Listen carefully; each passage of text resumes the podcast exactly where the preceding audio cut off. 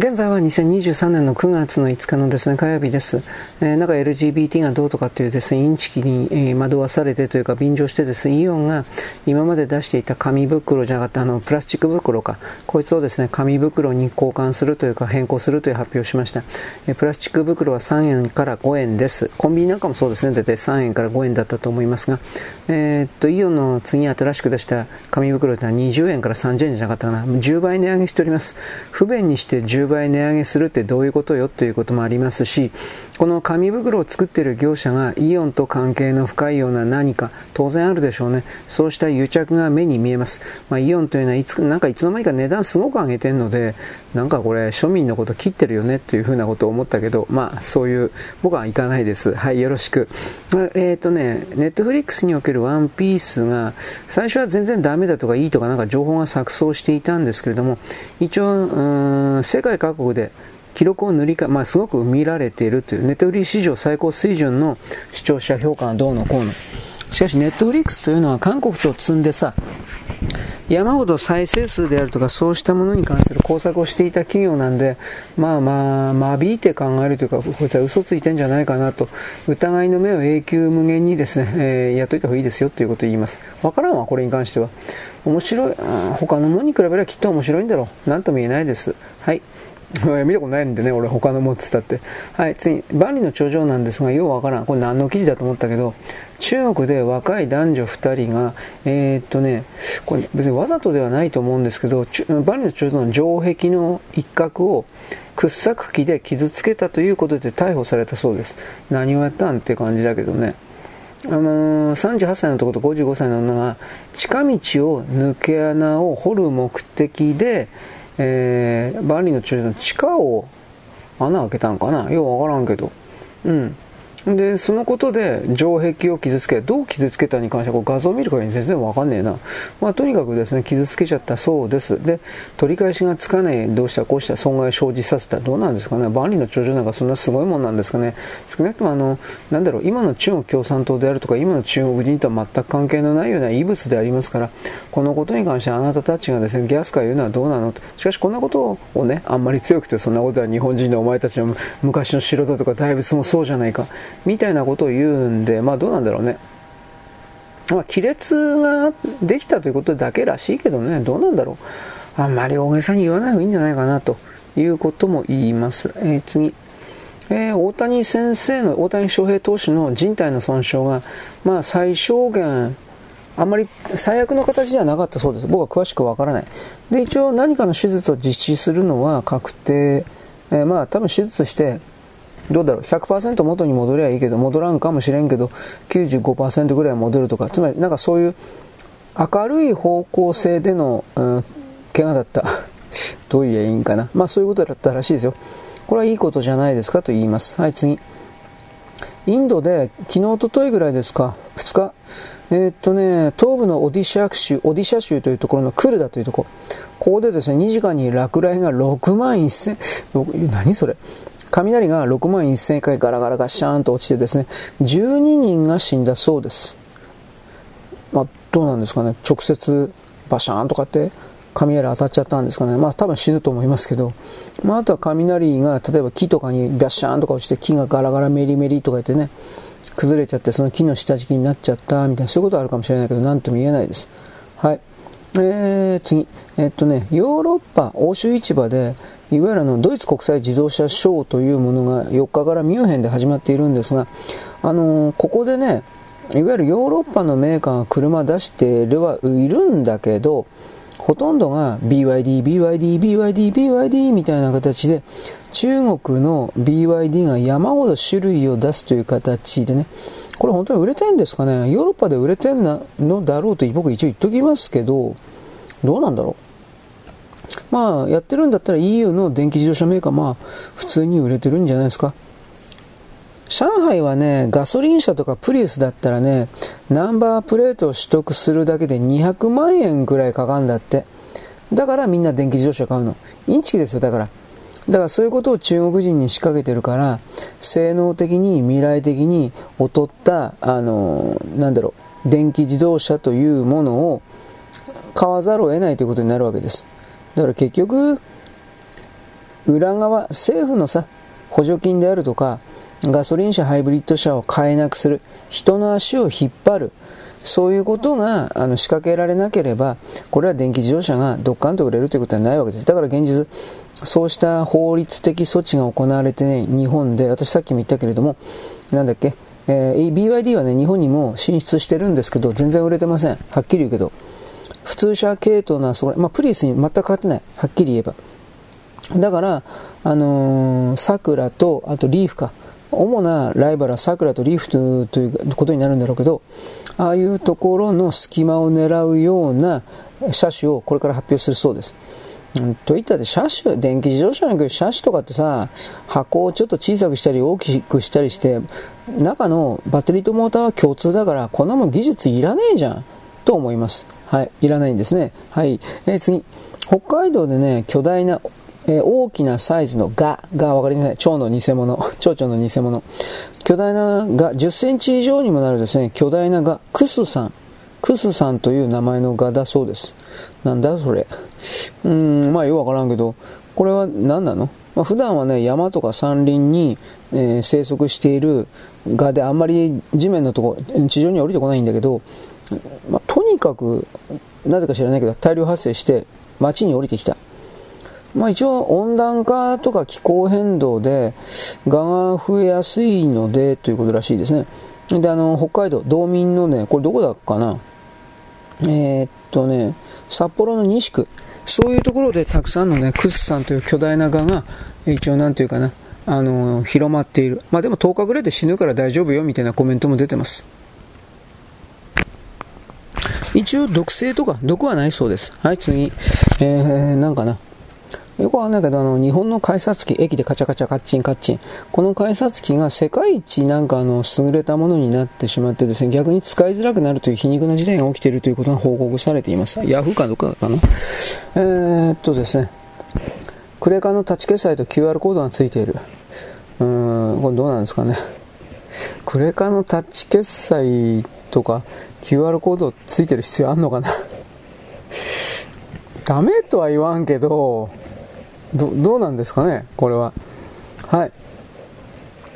まあでも、QR コードで乗車できるのは、まあ、最先端かな。ちょっとわからんけど。まあ、斜め上の進歩ではないですね。まあ、まあ、便利だと思います。うん、まあまあ便利かな。あとね、あのー、なんだったかな、ゲーム博物館、どっかにあるゲーム博物館が、もうあの、11月30日で出てってくれとかって言われたんで、あ場所探してるんだけど、移転先、引っ越し先なかったらもうダメよ、えー、このアーケードゲームなんたらかんたら、これはですね、もうダメよということで、なくなっちゃうかもしれんみたいなこと。それがですね、えー、ちらっと出てました。さっき Google のですね、Google ニュースお知らせなんとかみたいなので突っ込んできました。これもいい加減この、やっぱ Android 使ってるとこの勝手に Google がなんかやってくんだね。はっきり言って。はい。はい、次、サンデーモーニング。元 TBS の記者でニュースキャスターの松原浩二。こんなにいたいたんだ。知らなかったけど。まあ、あのー、なんだろう。日本政府の批判対応を批判したと。まあ、とにもかくにも。で、処理水がどうのこうの。というふうなことをですね、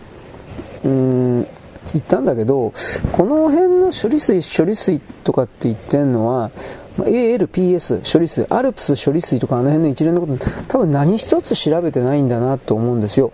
山口二郎もさっきはムカついたんだけど、何こいつとか、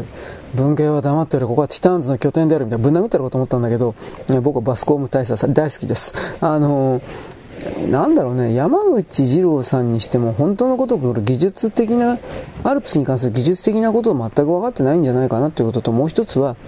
なんだっけ、このアルプスの技術というものを世界的に全ての国家が必要としているので、データも欲しがっているので、あの、このアルプス処理水的なことをやってくれみたいな形で、えー、ないないに、圧力でもないな、お願い、どうなんだろうかな、みんな期待して待っていた、こっちだろうな、こういうことでですね、あのー、みんな求めていたんだということを山口さんはまあ、分かっていて、あ多分分かってないだろうな。まあ言わない。まともに働いてないからね、この人たちは、山口さんなんか。税金盗むことしか考えてないテロリストというふうに僕捉えてるんで、まあいいです。はい、そういうわけでですね、えー、このサンデーモーニングの誰かがと、とんちんかなことを言っていた以上、えっと、次、アメリカ。アメリカの脱中国ってなんかいろいろ言ってたけど、全く進んでいないということがバレた。これはね、中国から直接アメリカに行かないで、中国からメキシコ、アメリカ、中国からベトナム、アメリカに移っただけということがバレております。まあこれはあの日本近海におけるお魚さんをですね、えー、中国が直接取らずにベトナムであるとかフィリピンであるとかそういうところから迂回して取り始めたんで全然中国の中のね寿司屋とか、まあ旅館、なんて料亭というか中国人経営のね、えー、それはですね全く困ってないという状況になったということと同じであってですねまあ何なんですかねどこもかしこもこんなもんですよ。うん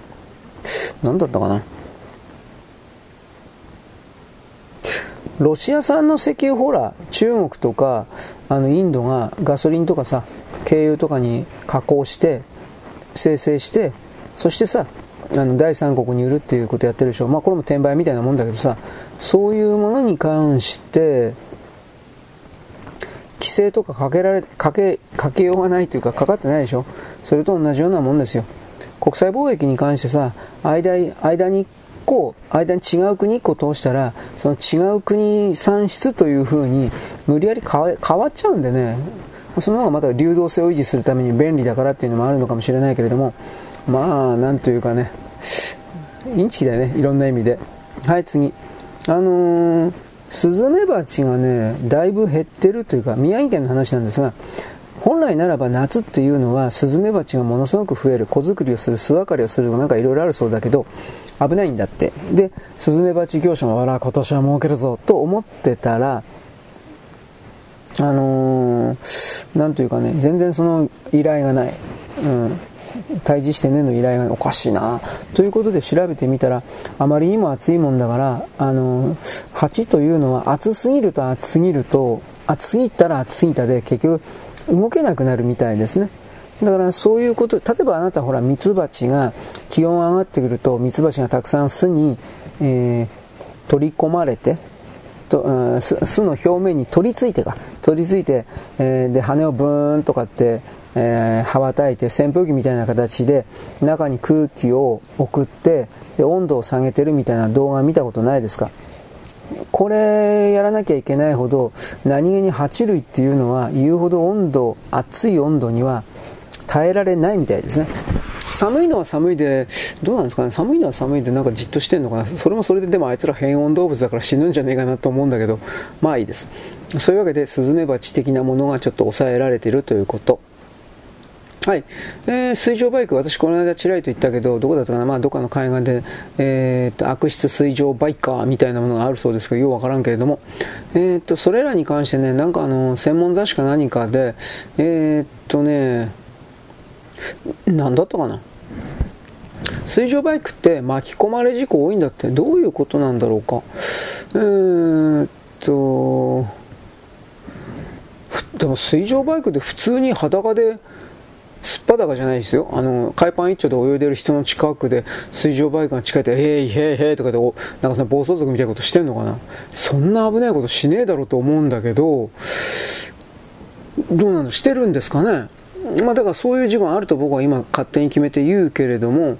うーん、あまりにも悪質であると。で、水上バイクに乗ってる人イコール犯罪者である。というふうなイメージがつくことをつきつつあること私は、つまりこの私というのは水上バイク関芸能記者ということになるけれども、うーん、なんかそれをね、記事に書いたら、なんかあまりにも一般のレベルと違うこと書いてるので、お前バーじゃねえのみたいな、そういうことをですね、一応書いてありました。僕は内容はあんまり深く読んでないです。まあいいです。水上バイクに乗ってるやつ全部悪い。以上。だって金持ってるんでしょ僕は貧乏人だから金持ってるやつなんか敵ですよ。はい。えー、っと、沖縄の玉城。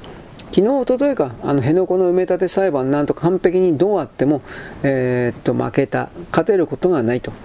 で対応検討、何を対応検討するのかよくわからんけれども、移設阻止を阻止を求める県民の意思は変わらない。なんか多分そんなことないと思いますよ。移設されたら困るのは今基地あるところの地主が困るんだと沖縄の県民のほとんどは、はへほそうすか、はへはは、こんなもんですよ。金なんですよ、結局。だからこの問題は、玉デニー玉木が、あの、玉城さんが、誰から金もらってるかですよね。中国共産党なのか、この地主勢力から金もらってるのか。この辺は僕ようわからんなと。今いろいろ合体勢力になってるとは思うけどね。はい。えー、っと、なんだっけ。次、あの、売り言葉に買い言葉でですね、これ重病患者のね、人工呼吸を一時的に止めたということで、えー、男性の医師が書類送検されたということなんですが、これ、殺人ではなくて暴行ということらしいですね。ようわからんけど。うーん、なんかね、人工呼吸器が苦しいと言ったんで、あのー、なんだろう。あ、人工呼吸器の前か。口から入れていた人工呼吸器を喉をスパスパッと切ってでその喉から入れるというやり方を提案したんだけど男の人拒否したんだって。そしたらお医者さんがあのー、なんだろうどうしたかというとその木野木野正人さんという人が被害者らしいんですけどあのー今突っ込んでる人工呼吸一回止めてみました。どんだけ苦しいかと言われたんで木野正人さんがほな止めてみや。とお前もお前じゃねえか。止めてみやと言ったそうですね。ただ医師は実際に止めたと。そしたら呼吸の状態が悪化して回復したけれどもこの木野という人が被害届を出した。うん、ところが医師の言い分としては、これほっといたら合併症を生じて死んじゃうと、助けられないということだけは避けたかったんで、呼吸器を外すのは患者を説得するだけで安全を担保せざるを得なかったんだというふうに言ってます。うん、まあどうだろうね。医療倫理的には許されない行為ではないかとかいろいろ言ってるけど、だけどそういうやり取りがあったからこの昨日というですね、チンピラが、もうチンピラ扱いしてますが、チンピラが助かったので、お前チンピラ感謝しろよ、お前チンピラのくせしやがってよ。ということを僕は思いました。止めてみや、こんな言葉遣いするやつなんてのはぶっ殺したっていいんですよ。僕はもう、もうすごいこと言ってる。僕はいつも口上げん。ああ、すいません、すいません。はい。バカ野郎、ペップとか。はい。えー、っとですね、次、えー、なんだっけ。アラサー、僕アラサーとかアラフォーとかってことはあんま好きじゃないんですけど、あのー、大好きな彼とのデート、楽しかった一日を振り返ってありがとうと感謝のメッセージを送ったら、彼からガソリン代を請求された女性の告白が SNS で話題を集めている。話題集めてんの？よくわかんないけど。で、何なの？金出してってよりガソリン代を請求されて何とも言えない気持ちになった。はあ、へいほうはあ。まあ言い忘れたけど、次になった時、今回のガソリン代6510円お願いします。うん、10円単位やばい。やばいかな。後から席は卑怯。卑怯かな。なんとも言えないですね、これ。まあ結局、これは、付き合ってる男は30代、30代ちょ、30ちょうどぐらいなのかな。で、あの、現在20歳の学生ってホタテさん。バカ野郎。やりたい盛り。そんなことはないか。あ僕はこういう下品なことばっかり使って本当にダメですね。えー、やりたい盛りはいいとしてですね、知ったことじゃないんですが、これはどうなんですかねきちんと話し合えばいいんじゃないですかね。僕は何でも折半割り勘と決めてるんだ。という人ならまあこれ当たり前であるし、女の方はね、まあ、昭和の時代がそうね、金は全部男が払うの何言ってんのこういうやついっぱいいるんで、ぶっ殺してろてめえみたいな女いっぱいいましたんで、まあそれは置いといて。えー、まあいいや、次、どうでもいいお前ら、知るがバーカバーカ。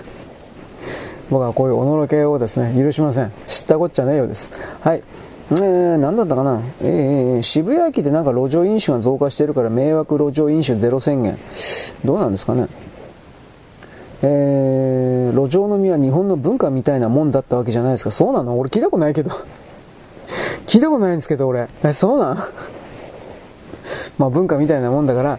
取り締まっちゃダメですよ。みたいな、なんか要は、古池さん、だ誰これ知らないんだけど、なんかタレントの人に言ってそうです。はあ、はあ、そうですか。僕酒飲まないんで、その辺の考え全然わかんないです。あのー、どうですかね、その立ち飲み、えー、僕はあの缶コーヒーをですね立ってその場で飲んだ自動販売機の前で立って飲んだりなんかするんだけどこういうこともですねやっぱり批判されるんですかね。なんかよくわからんですけど。いや酒の立ち飲みはダメだろ。酔っ払いが寝てるもん。いろんな意味で。はい次。えー、っとねダイヤモンドの話。アメリカでラボグローンという名前のダイヤモンドの婚約指輪を選ぶ人が増えています。で、ブライダルの天然ダイヤの原石の価格が大暴落しています。なんでこのラボグラウン、グローンか、ラボグローンになっていくかって値段が安いんですよ、単純に。うん。で、結局のところですね、あのー、なんで人工ダイヤがね、見た目がもうだいぶ努力してきて、あの、わかんないんですよ。少なくとも素人、俺だってわかんない。素人には人工だろうが、本物だろうが、見た目はわからんだろう。それプロが見ればわかるか知らんけど。だから、もう、なんていうかな、もらう女の方が、ね、他の方にお金使おうよという賢い女の人だったら、まあ別に人工ダイヤでいいんじゃないですか。そもそも指輪を送らなくちゃいけないのって僕はそこまで思っちゃうんで、僕はあせこいです。お金に汚いです。すいません、すいません。やらせるとばっかり言ってます。本当に人間のクズです。本当仕方ないよな。って。まあまあ、こうこういう男なんで。はい。えー、っとですね、まあとりあえずダイヤモンドですね。化学破壊が起きる。まあいいじゃないですか。うん、知ったことじゃない。はい。はい、次次。あのね、日本でウイローあ、これ日本の味方という番組あるの？俺これ知らないですよ。まあ、とりあえずウイロー。ウイローは世界に売れるかどうかということでテレビ番組で特集したそうです。で、ウイローというのは米の粉、米粉ですね。米の粉で作られているオロロという風な形で、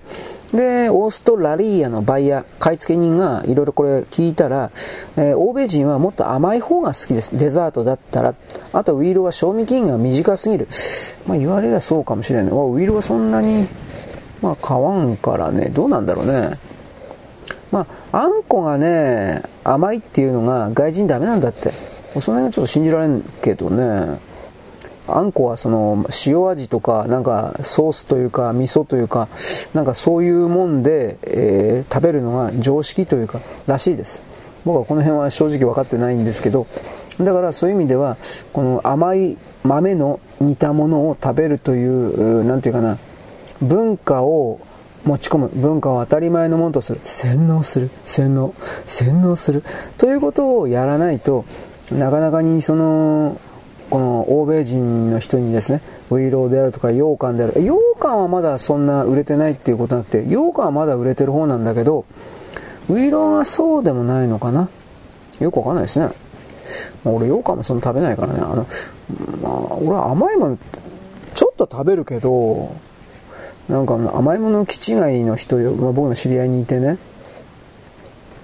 あ羊羹とかねあ特にドラ焼きが大好きなその人は。ドラ焼きは俺も別に嫌いじゃない。ドラ焼きは結構美味しいよね。ドラ焼きは結構好きなんだけど、そのドラ焼きってね、あ羊羹とかバクバク食うの。あの、えー、お腹減った時にさ、ハンバーガー食うでしょ。バクバクバクって食うでしょ。あんな感じでドラ焼きとか羊羹食うの。いやそ死ぬからやめとけよ。うんあのまあなんというか糖尿になるからそれは僕はやめた方がいいと思うけどなと個人的にすごく思ったんですけどなんかそのあれは多分精神的なもんじゃないかなと思うんですけど我慢できないんだそうです甘甘いもんが好きな人ってこれ女もそうなんかなえー、僕あの今あのねあんみつ屋とか今でもあるんだってあんみつ屋？ぜんざい屋？あるんだって俺知らんかった。え、マジかよと思って。いや、あったっていいんですよ。ダメってわけじゃないんですけど、えー、本当に？とかって。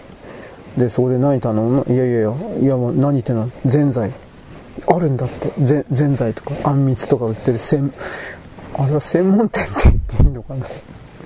まあまあまあまあまあまあ、専門店。あるんだって。で、昔はやっぱりね、あのー、女の人ばっかりって、女の人は別に女子高生にいて、うわーとかキャキャピキャピしてるんだったら、おおっちゃんも行こうぜ、おっちゃんもパンツ見せや、みたいな、こういうで、あの鶴子みたいなこと言うんだけど、大体は主婦のたまり場だったんです。正確にはもっと年いったババア。ババアがいっぱいいたんだって。まあ大正時代とか明治に生まれたようなババアが、うまいわとか、いやまあいいけど。今はなんかだいぶ違うみたいですね。はい、えー、もうやる気ね。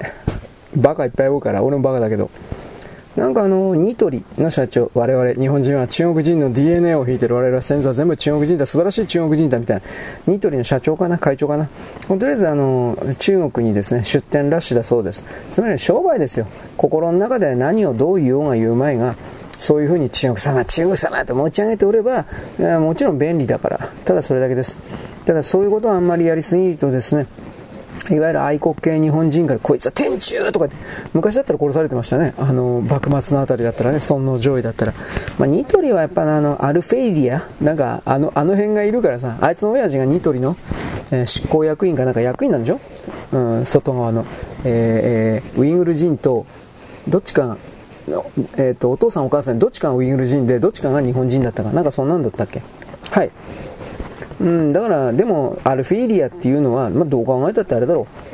う。中国共産党のスパイだろう。もう、もう取り込まれてるよ、どう考えたって。と僕はそのように思います。まあ、なんだっけ、アルフェイリアジャンプだったっけ、あれに関するですね、説明もできていない。そもそもあの人には知性がないから、なんだろうね。はい。えー、っとね、なんだっけ、森昌子議員、歌手ではありません。なんかこの間フランスのパリ行って、おほほほとかってやってきたやつ。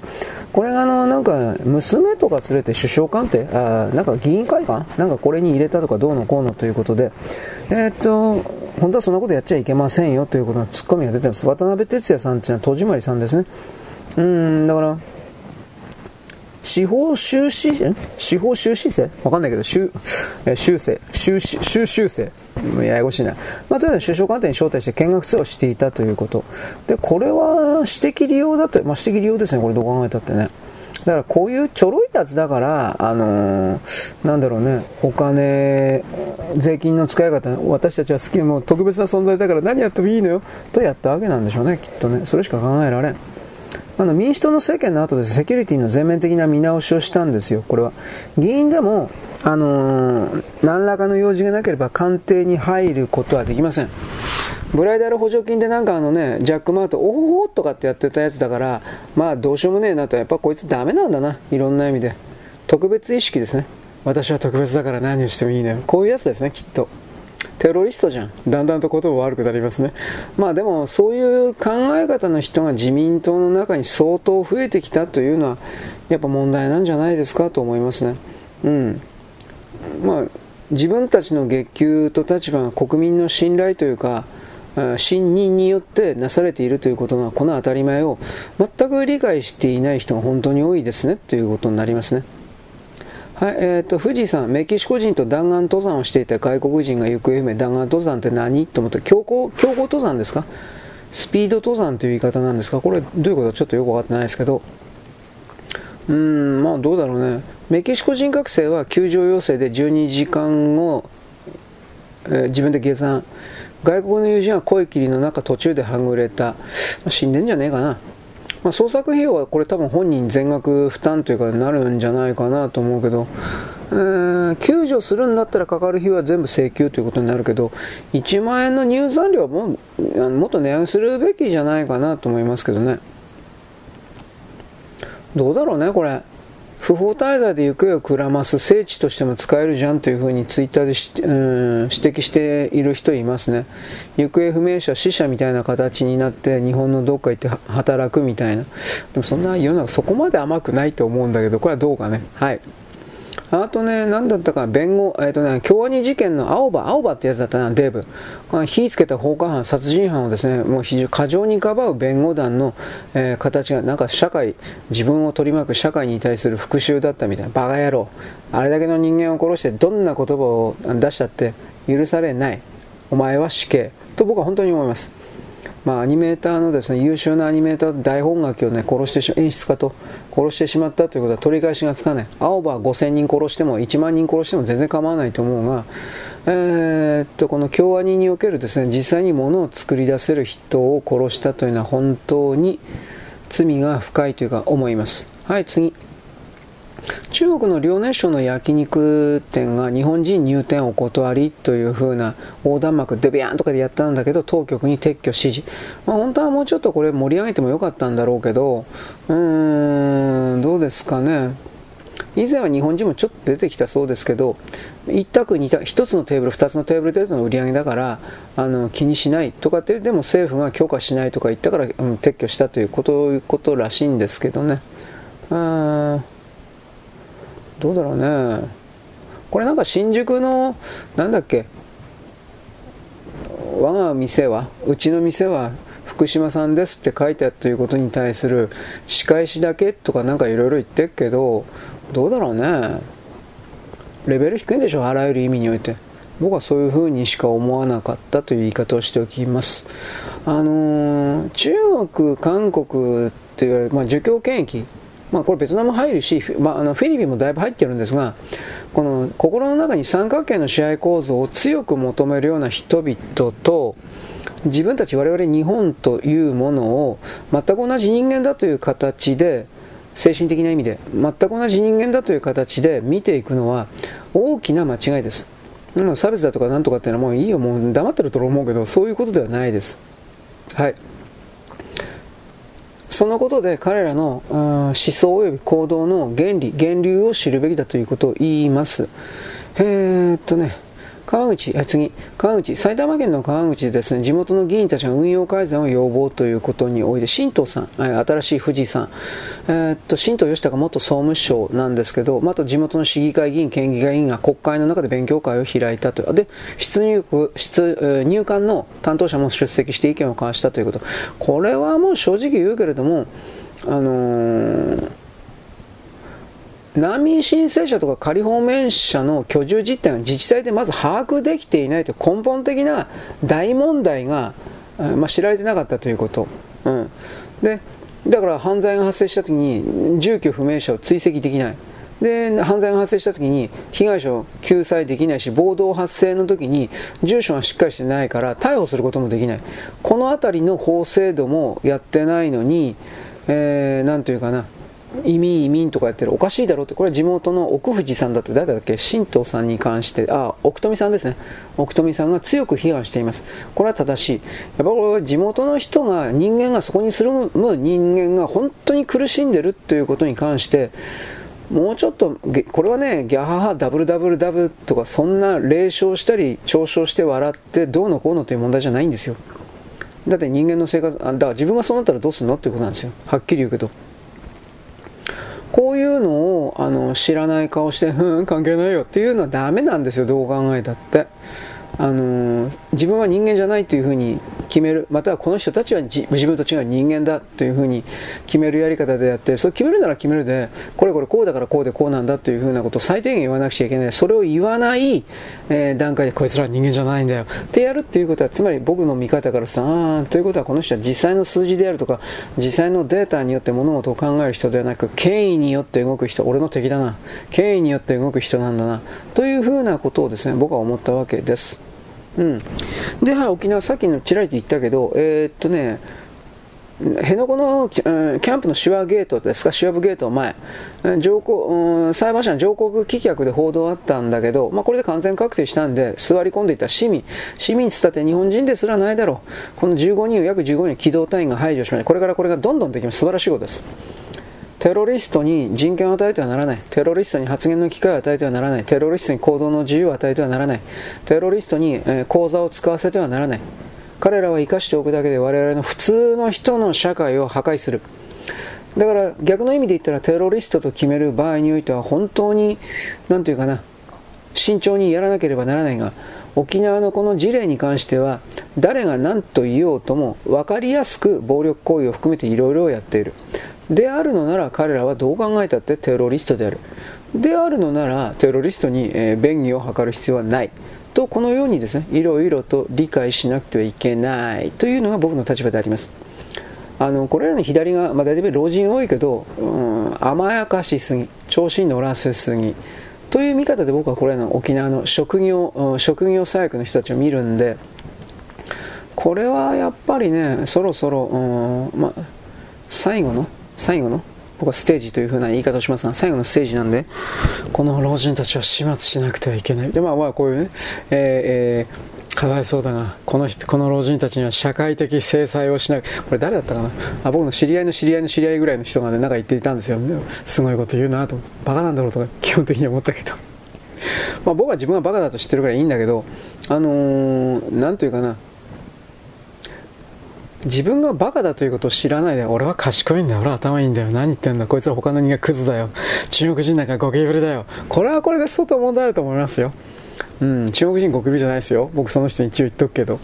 あのー、批判するのは結構なんだけど、これこれこうでこうでこうでこうだからこうなんだみたいなことは、最低限自分の中に持ってそれを外側に、え、表すということをしなければ、あんまり説得力を持たないんじゃないかなということ、これはいつも言ってますね。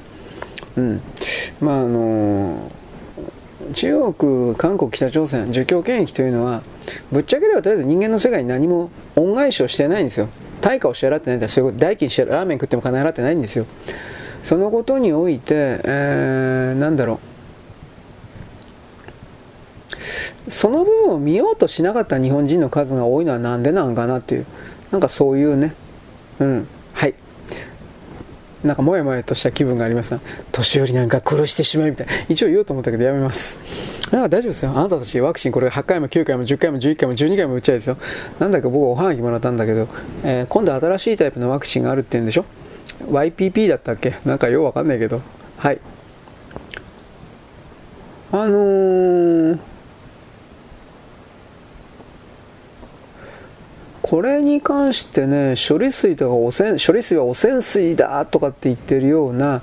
これ極左で中国人ならこの間個人個人を尊重する人民とかって言ってるのね。なんかバスクリンがどうのこうのとかって動画出してたんだけど、科学的じゃない、知恵遅れ。あまあ、数学物理が0点以下。何も、なんていうかな、上にある物体が下に落ちるだとか、えー、勢いをつけたボールはできるだけ転がり続けようとするだとか、そういうこともきっと分かってない人が、なんかかない、すごいこといろいろ言ってるんですよ。それはダメだろうな、いろんなことを僕思いますけど。はい。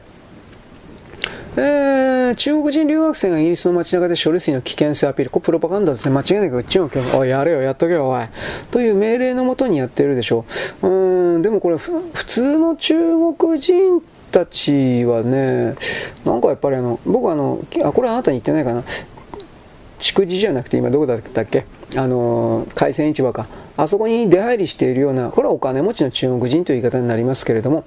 これがですね、基本的には僕たちは日本政府のことを信じてます。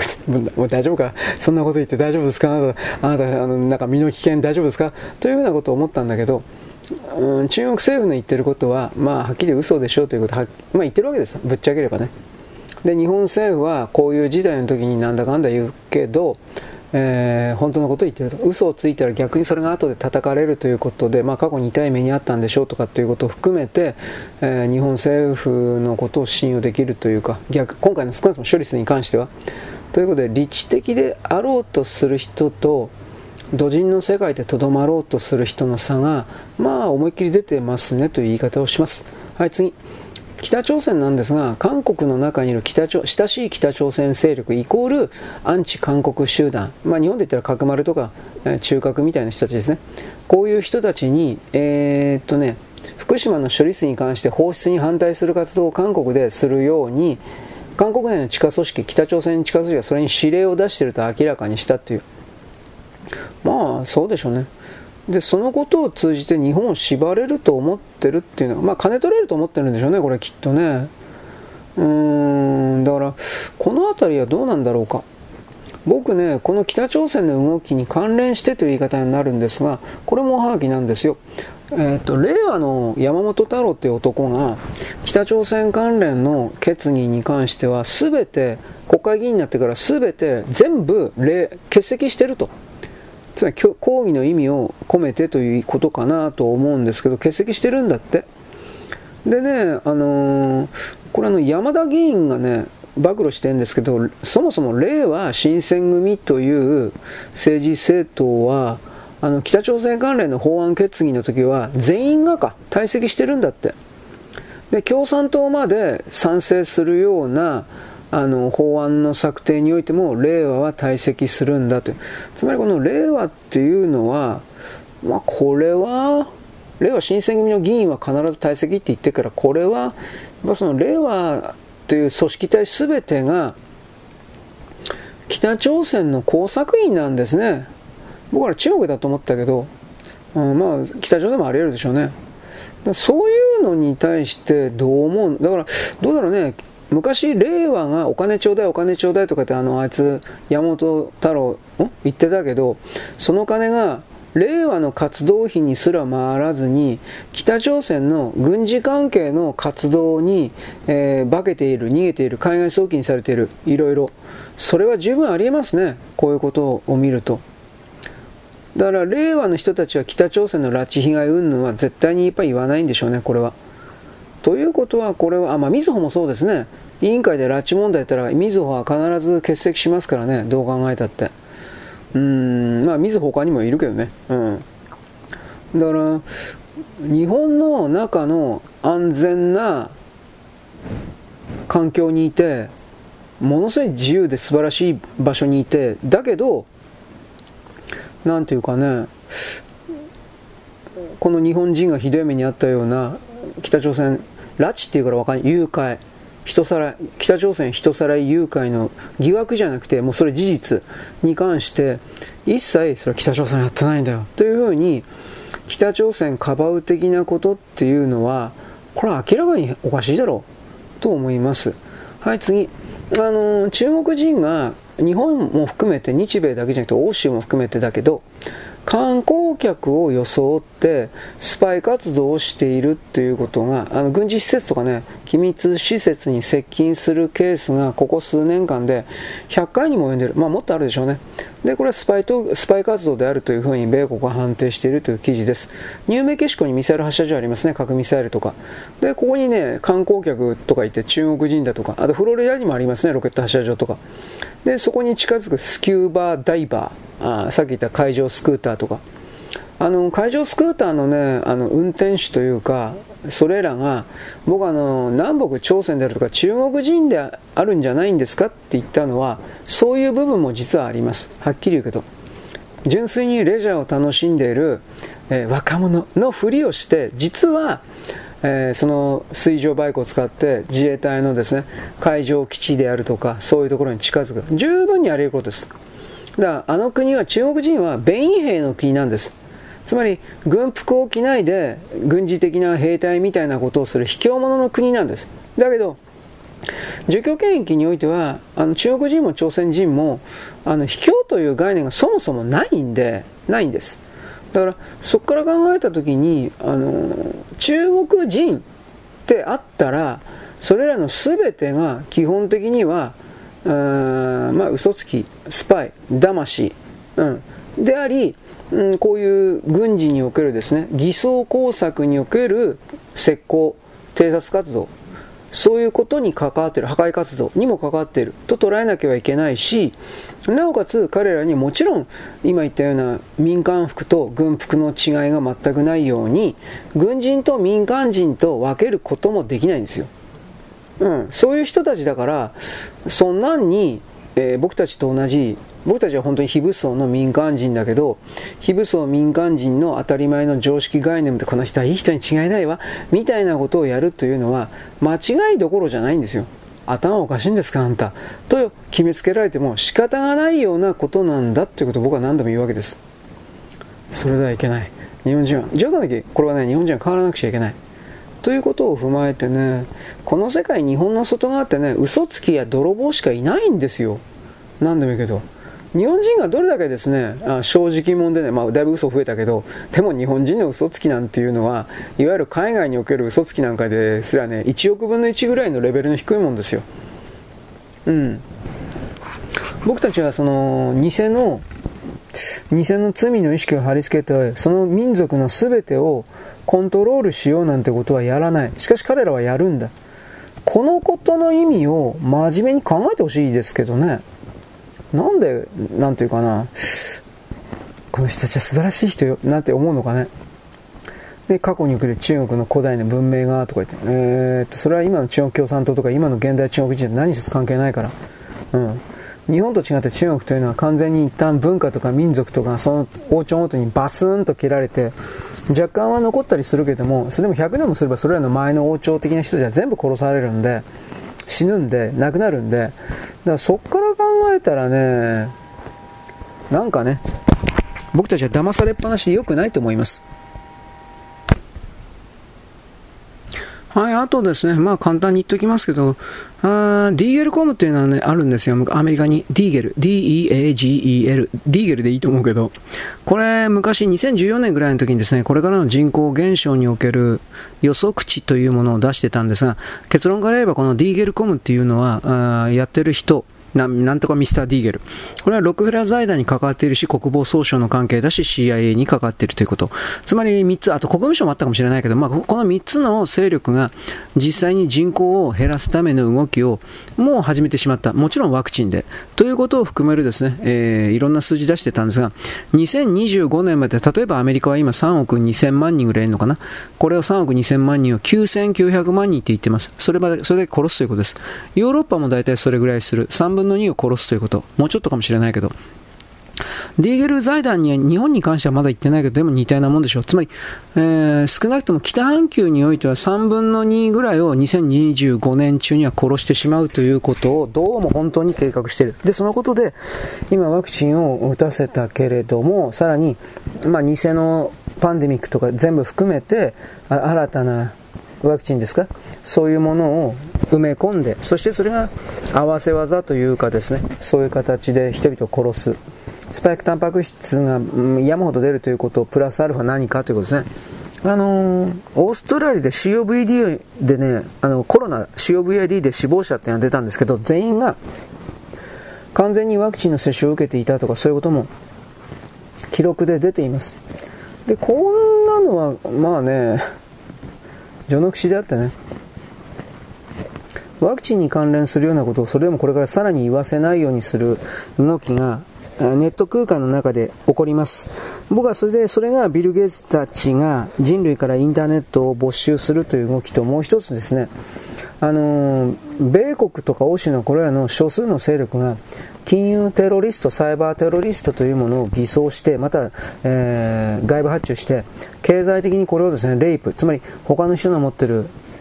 ネットキャッシュあるでしょ？ネットのお金。こいつを泥棒するとか、そういうことを山ほど仕掛けて、例えば人々の財産の半分以上ネットに置いておいたものがなくしてしまうとか、そういうことが類発されて、んで、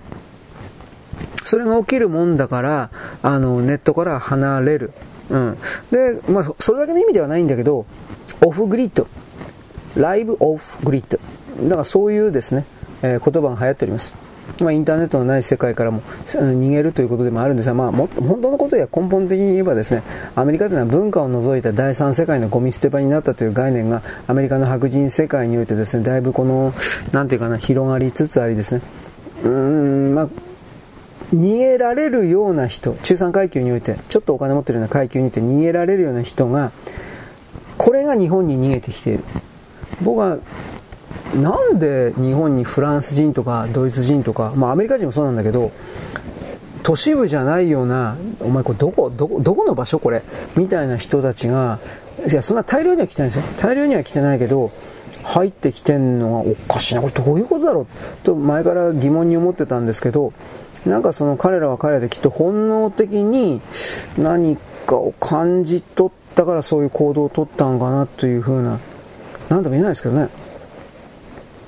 だからどっちにしたってそういう、なんだろう。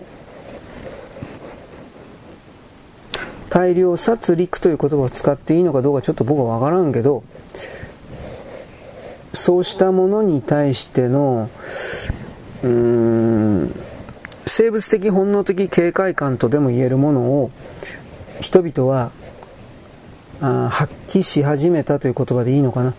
な？そういうのが出てきたっていう言い方なのかな？で、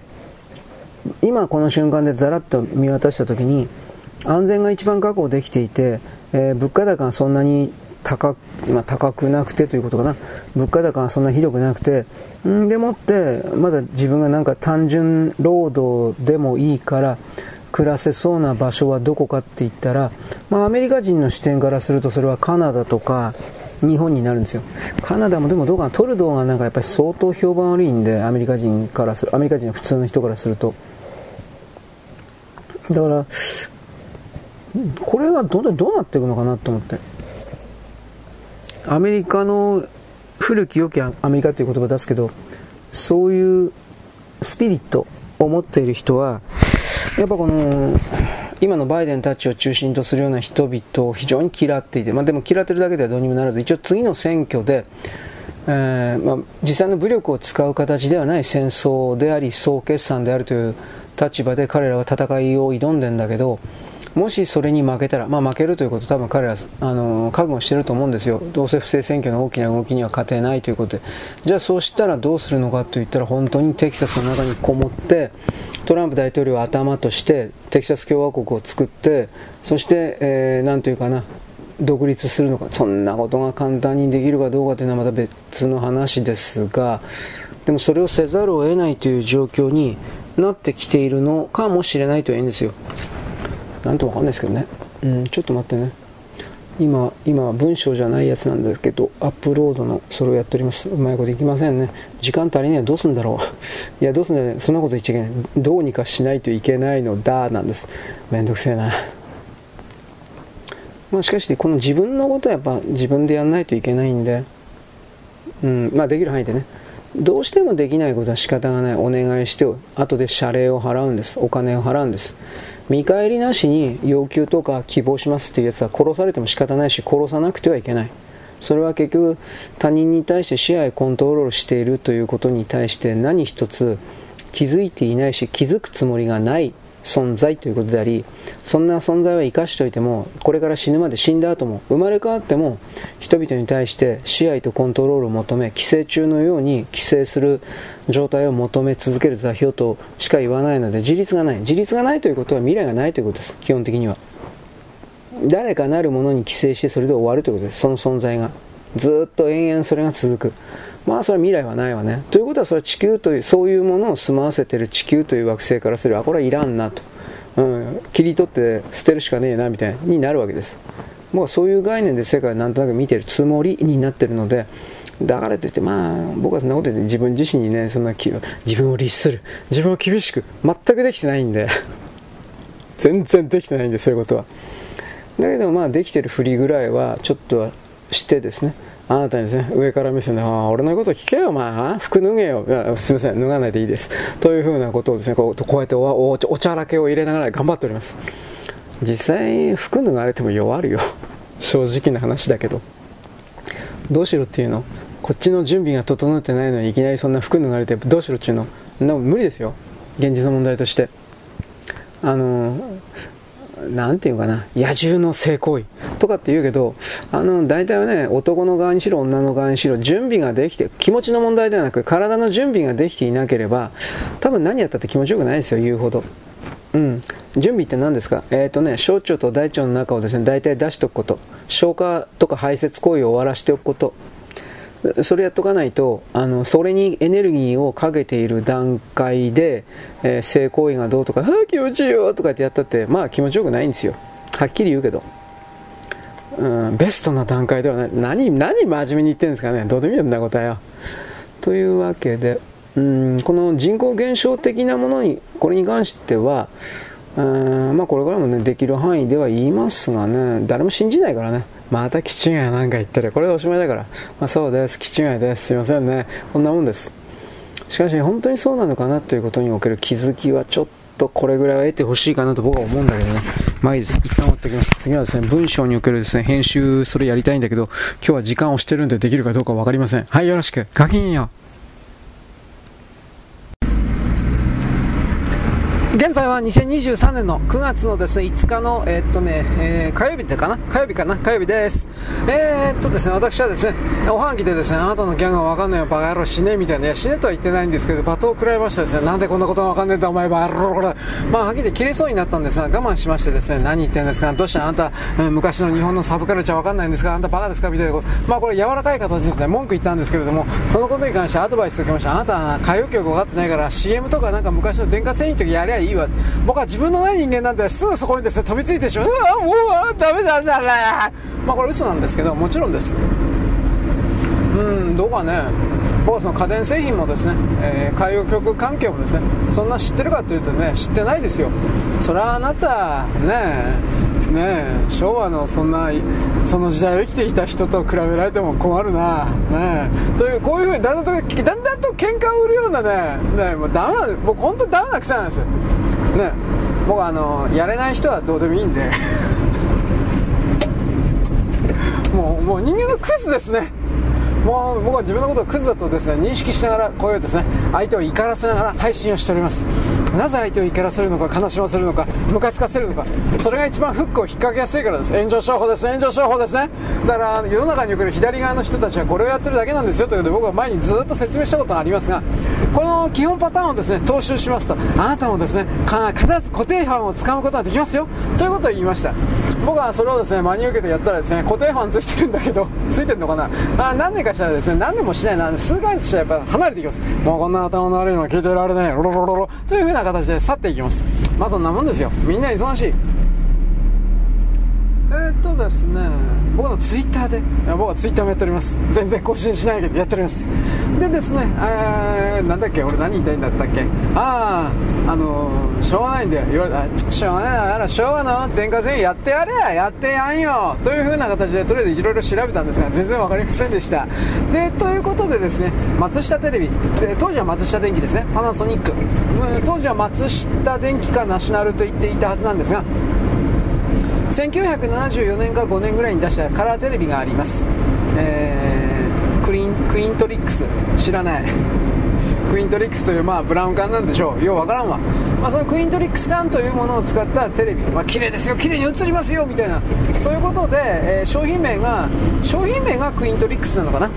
でハゲたですねハゲたメガネのおっちゃんがね年取ったおっちゃんがクイントレックスいかにも Japanese English 的な形でクイントレックスで。というとですね、えー、画面の反対側にいるですねあれは多分うんアメリカ人かイギリス人かわからんけどまあ本場の人は本場もないねクイントレックス。なんかこんな感じで僕は英語全然ダメなんで発音もダメなんですがというような形で一生懸命ですね喋り言葉を強制させようとしていました。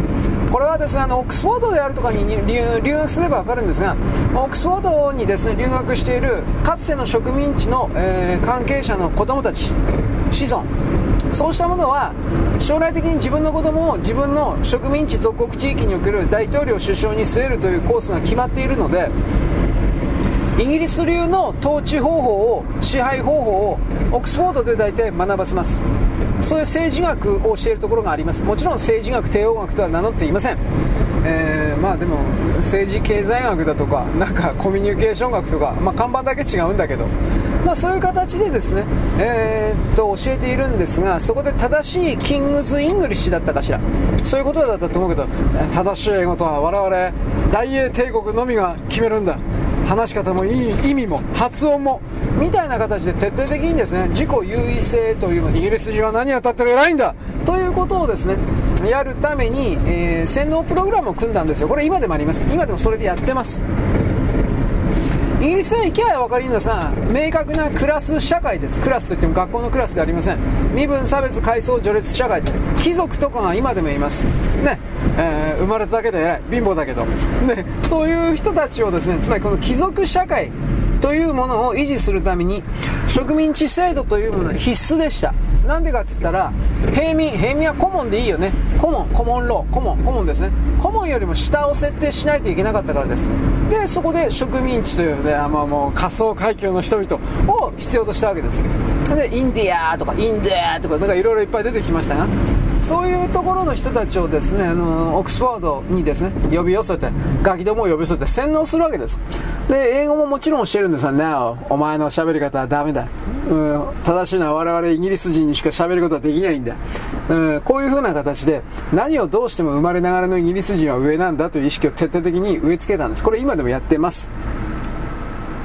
で、この教育プログラムを、えー、まあ、完全にコピーして洗練化したのが、まあ、いわゆる米国に来るハーバード大学であるとか、ね、ネイビーリーグでしたっけ ?NV リーグって書くんだっけああいう人たちです。ハーバードなんでしょうね、大体はね。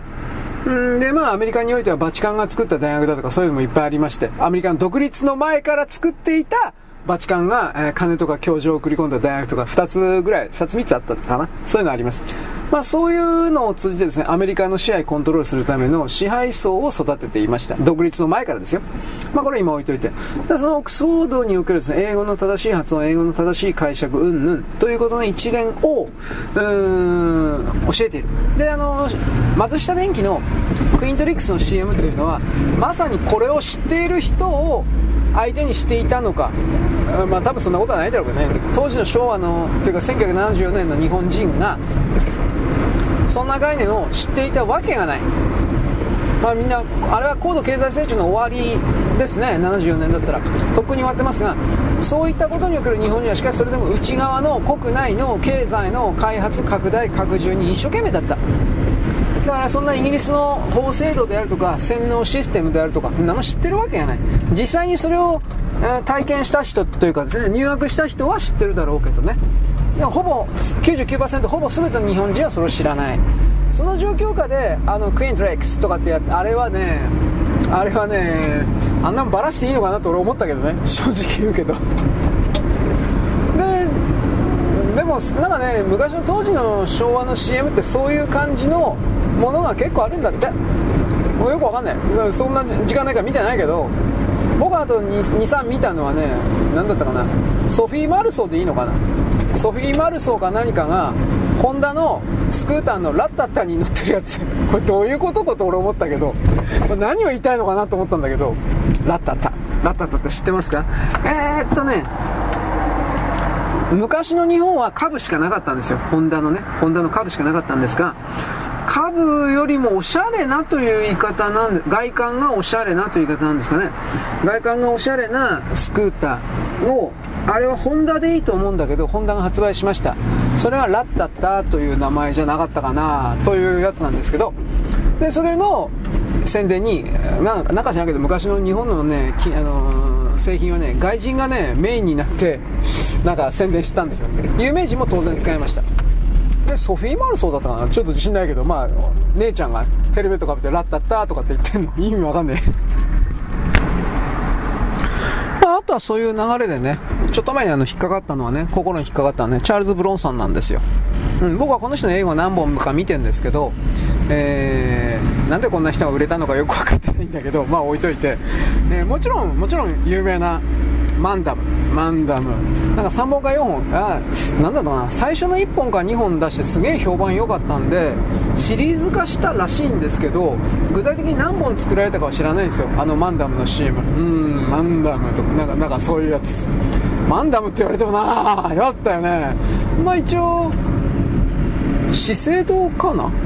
まあ、当時の日本国内の化粧品は資生堂が金棒と後世これ3つしかないですよね。後世は男用多分作ってなかったと思うんで資生堂かな？わかんないけどね。わかんない。すいません。でまあそのなんだろうね。香水の類かな？マンダムって。いわゆる。うん。もうつけたこと買ったことも現物見たことないんで知らないんですよマンダムって。多分いわゆるオーデコロンと言われているものなんだろうなとは思うんですがどうなんでしょうかね。とりあえずそこであの思うのはなんだかんだ言うけれども外人がね日本でアルバイトしてたんだな昔はみたいな。だいぶ高いギャラ取ってたらしいですよ。あのいろんな人たちが。だからそこから考えた時にねうん昭和の時代におけるあの外人たちに山ほどそのギャラという形でお金を渡すということが何らかのお金の受け渡しやり取り、うん、政府関係におけるなんかそういうもんだったのかなと僕は一応考えたこともあります。はい。でね YouTube なんかもなんか昔の CM 面白集とかってあるみたいでその時間ないから見てないんだけど。まあでもみたいな感じじゃないんですかね、ま、テレビまあ昔はやっぱテレビしかなかったからそうなるのかな。うん。面白いものが多いというねコメントがあったそうですけれども。どうなんだろう。なぜかというと僕そんなに物買ってないしね、別に昭和の時代のものなんか当然買わないんだけど、平成にしたって買わないし、弱ったな、お金ないってやっぱ本当に困ることなんだなと僕はいろいろ思ったりしました。でも、でも僕はね、ちょっといいとこはね、だからといって僕は誰かが悪いだとかね、そんなこと言わないということです。言うもんかい というふうな。はい、えー、何言おうかな、もう、えー、外人がですねで、日本でですね、アルバイトをしていたということによってね、えっ、ー、とね、えっ、とね、当時、アメリカの芸能事務所関係的な形で日本とのなんだっけつなぎをつけるようなところがあって優先的になんかその仕事を回してるどうのこうのという話をちょっと記事で探していて読んだんですが1970年代っていうのはまだねその差別的な考え方がやっぱ結構だいぶかなだいぶ強くて白人のそういう芸能人的な人が日本に行って金もらえるよ。とかって嫌だよ、猿の国が。まあまあなんかこんな感じの人もやっぱりいたそうです。具体的な名前は僕は書いてなかったから分かんないけど多分いたんだろうなと思います。なぜならば1974年5年っていうのは、えー、オーストラリアがまだ白豪主義ってやってた時じゃないですか。ホワイトオーストラリア主義っていうやつ。移民は入れない。有色人種は入れない。汚いから。みたいな。はい。そういう、まあ、それでやっていけたんですよ。結局オーストラリアはね。あの当時は。世界の経済規模もそんなになんか大きかったわけでもないし、えー、発電所も製鉄所もみんな石炭使ってましたからガンガン燃やしてオーストラリアはいっぱい石炭出るんで。でなおかつやっぱオーストラリアの強みとしては、えー、アルミナでしたっけ？アルミの原材料の石がいっぱいあったんで今でもありますけど。だやっぱそれを中心にどんどん輸出して、まあ、もう山ほどバカスカ売れたんで昔はアルミっていうのはアルミ建材というものが出てきたり戦闘機とかにアルミが使われるようになったんですよね。確かね。そこからジュラルミに行ったんですけどだからそういう形で全く困ってなかったんでいわゆるオーストラリアは金があるからそういう傲慢な白しかホワイトしか入れないんだよみたいなことができたわけです。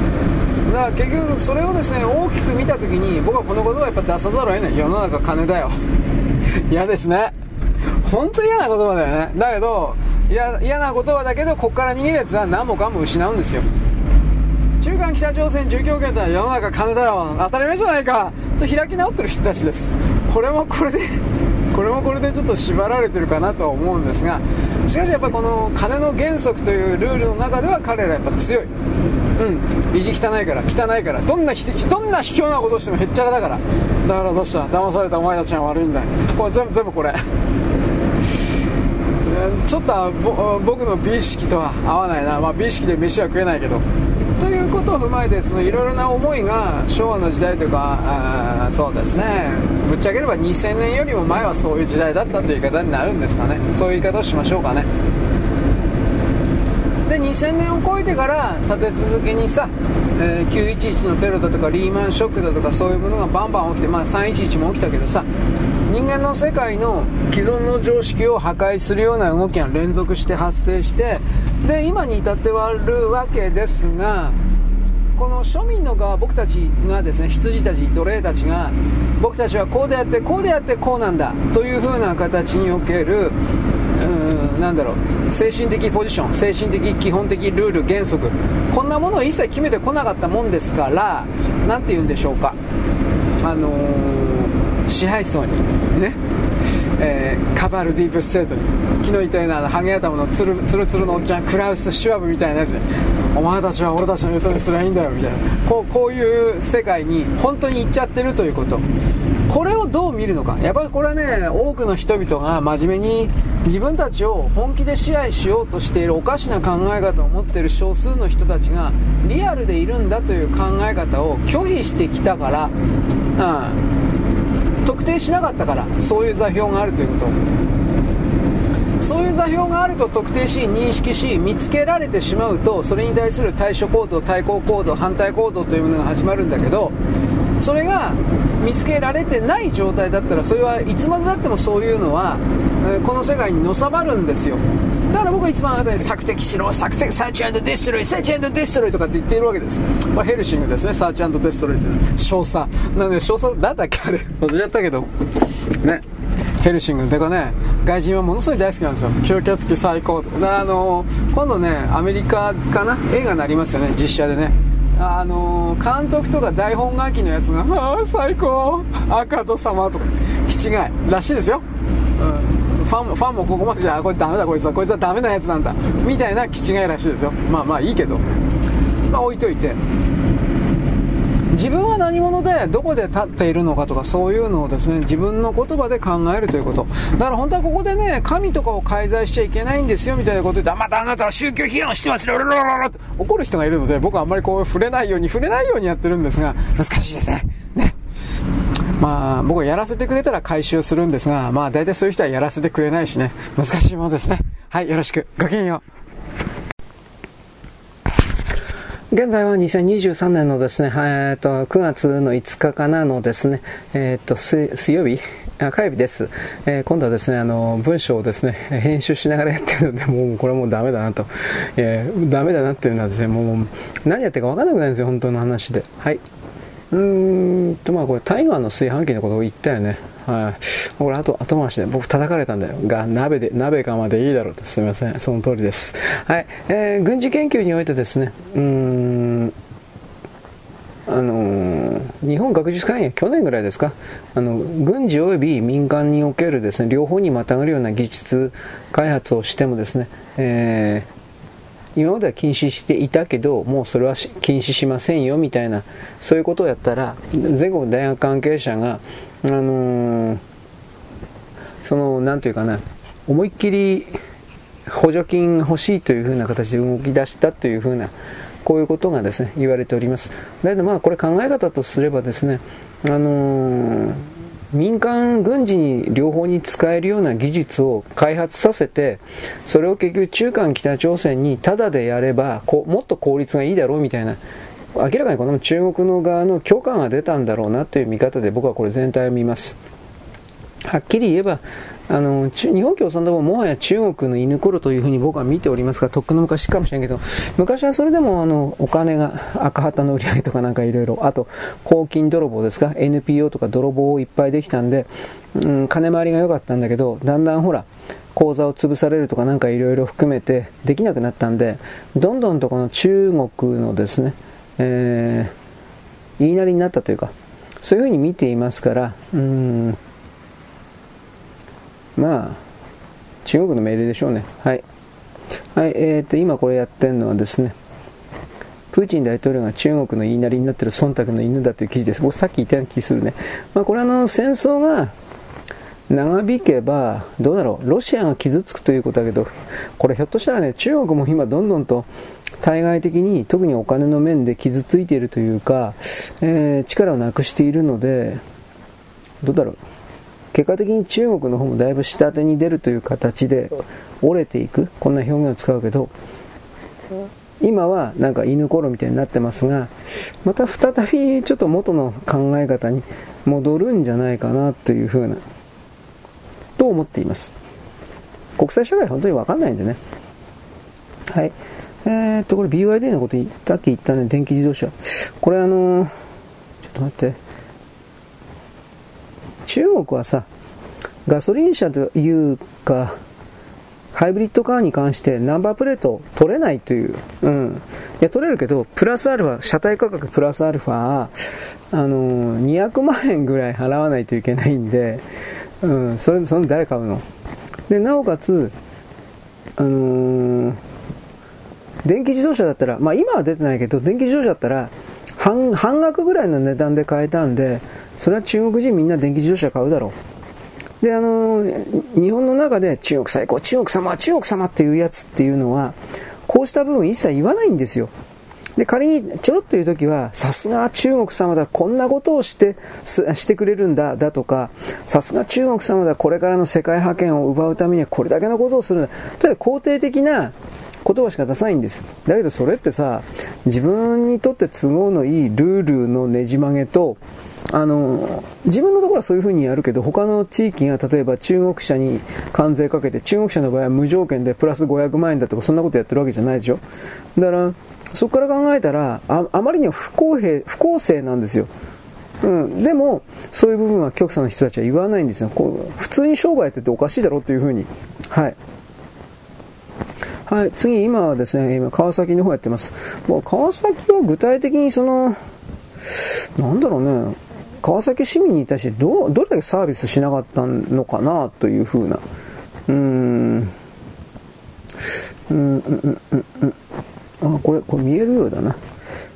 わかんねえ。川崎の人、川崎市長って評判悪いんかな神奈川県知事が評判悪いってのは聞いたことあるんだけど、ね、なんか、下、下が緩いって言うんでしょ性行為大好きみたいな。不倫大好き。不倫なの？知らないんだけど、うーん、左側をやってればそれでいいという地域が多いけどさ、それらの地域っていうのは中間北朝鮮に見られるような海外企業が多いのかな？左側イコール補助金だよ。はっきり言うけど。左側イコール大きな政府補助金、働かないで金くれなんですよ。人類において全てそうか知らんけど、それが極端に、えー、大きくなってるのは左側なんで、まあ社会主義とか共産主義とか、リベラルとかってかっこいいこと言ってるけど、要は金を起こしたんですよ。だからこの辺りをね、もうちょっと本当は日本人の多くの人はわかんないといけないな。バーキャンとかね、ロッキャンだとかなんか僕言ったけどさ。でもこの、なんていうかな、そういう人を助ける的なことをやるとね、どれだけでもどれだけも、あのー、役人の数とか公務員の数増えて、人件費が、それつらに払う人件費がね、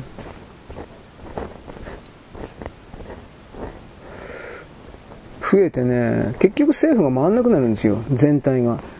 で、あのー、そのことに関して具体的な解決策みたいなものを出さないといけないんだけど、こういう人たち絶対出さないんですよ。誰かがやるなんですよ。お前がやれ、押し付けるんですよ。問題責任解決能力ないなと。いや、いつもないんだけど、はい。今、今どこやってるか、どんどんと喋りながらですね、やってるので、違う項目言ってます。今はなんか、えー、高栄子、高栄子。誰これ？知らんねこんなもん。中国人と日本人の愛の子の、なんかあの、俳優？俳優というか、まあそうらしくて、女優？知らないけどね、こんな人。俺は知らない。あまあまあ芸能界全然ダメだからっていうのもあるけどさ。で、あの、中国の処理水、あ、中国の汚染水か。台山原発とか含めてそれらが山ほど、うん、汚染水を出しているということに関して知らなかったんで。本当に知らなかったんですか所詮お前中華だな嘘ついてんだろ、どうせ。ま、まあ、しかも女優だからね、真顔で嘘つくだろ、こいつら。というふうに思うわけです。はい。えーと、今、また次のとこ行っております。えー、っとね、ブータンがね、大した国じゃないということがバレてきてるという、それです。はあ、えー、昔はなんかブータンはね、えー、幸せ指数、2位か3位か分かんないけど、そういう風なレベルの高い国とされてきたんだけど、2018年ぐらいからですか？なんか、もう、あうちの国ダメなんだ、という風な形でバレてきたという。それはやっぱスマホはね、スマホと PC がブータンの国民に相当にこの、行き渡って、世界中のサイトとかに、あのー、アクセスできるようになって、もちろんエロサイトにも、え、おっぱいおっぱいという風なところにアクセスできるようになって、なんて素晴らしいんだ、外国のおっぱい。まあ、こういう、こういうのしか俺言わないから、ね。でも、あなたたちはどこかで気づかないといけない。それは所詮絵でしかないんだ。触れないんだ。ね、柔らかくないんだ。ね。虚しくなるからあんまりそこに端的するのはよしなさい。と僕はね、そこから抜けた男として言うんですよ。だっていやらしい画像を見ていやらしい動画を見てチンチンこすったところで別に俺本当の意味で気持ちいいわけじゃねえからね。うん、だから、まあね、動物になるのも結構だけどさ、そういう動物的な自分を持ってってることをきちんと見つめた、認めた上で、うん、おそらくその先を行かないといけないだろうなと僕は一応思ってるけどさ。うまいこといかないですね。なかなかね。はいはい。えー、っと、なんだっけ、アメリカの若者でガラケーが流行中。まあこれ、これも言ったけど、ガラ、流行はちょっと大きさだろう。はい。あのー、ガラケーが200万台年間売れてるけれども、うん、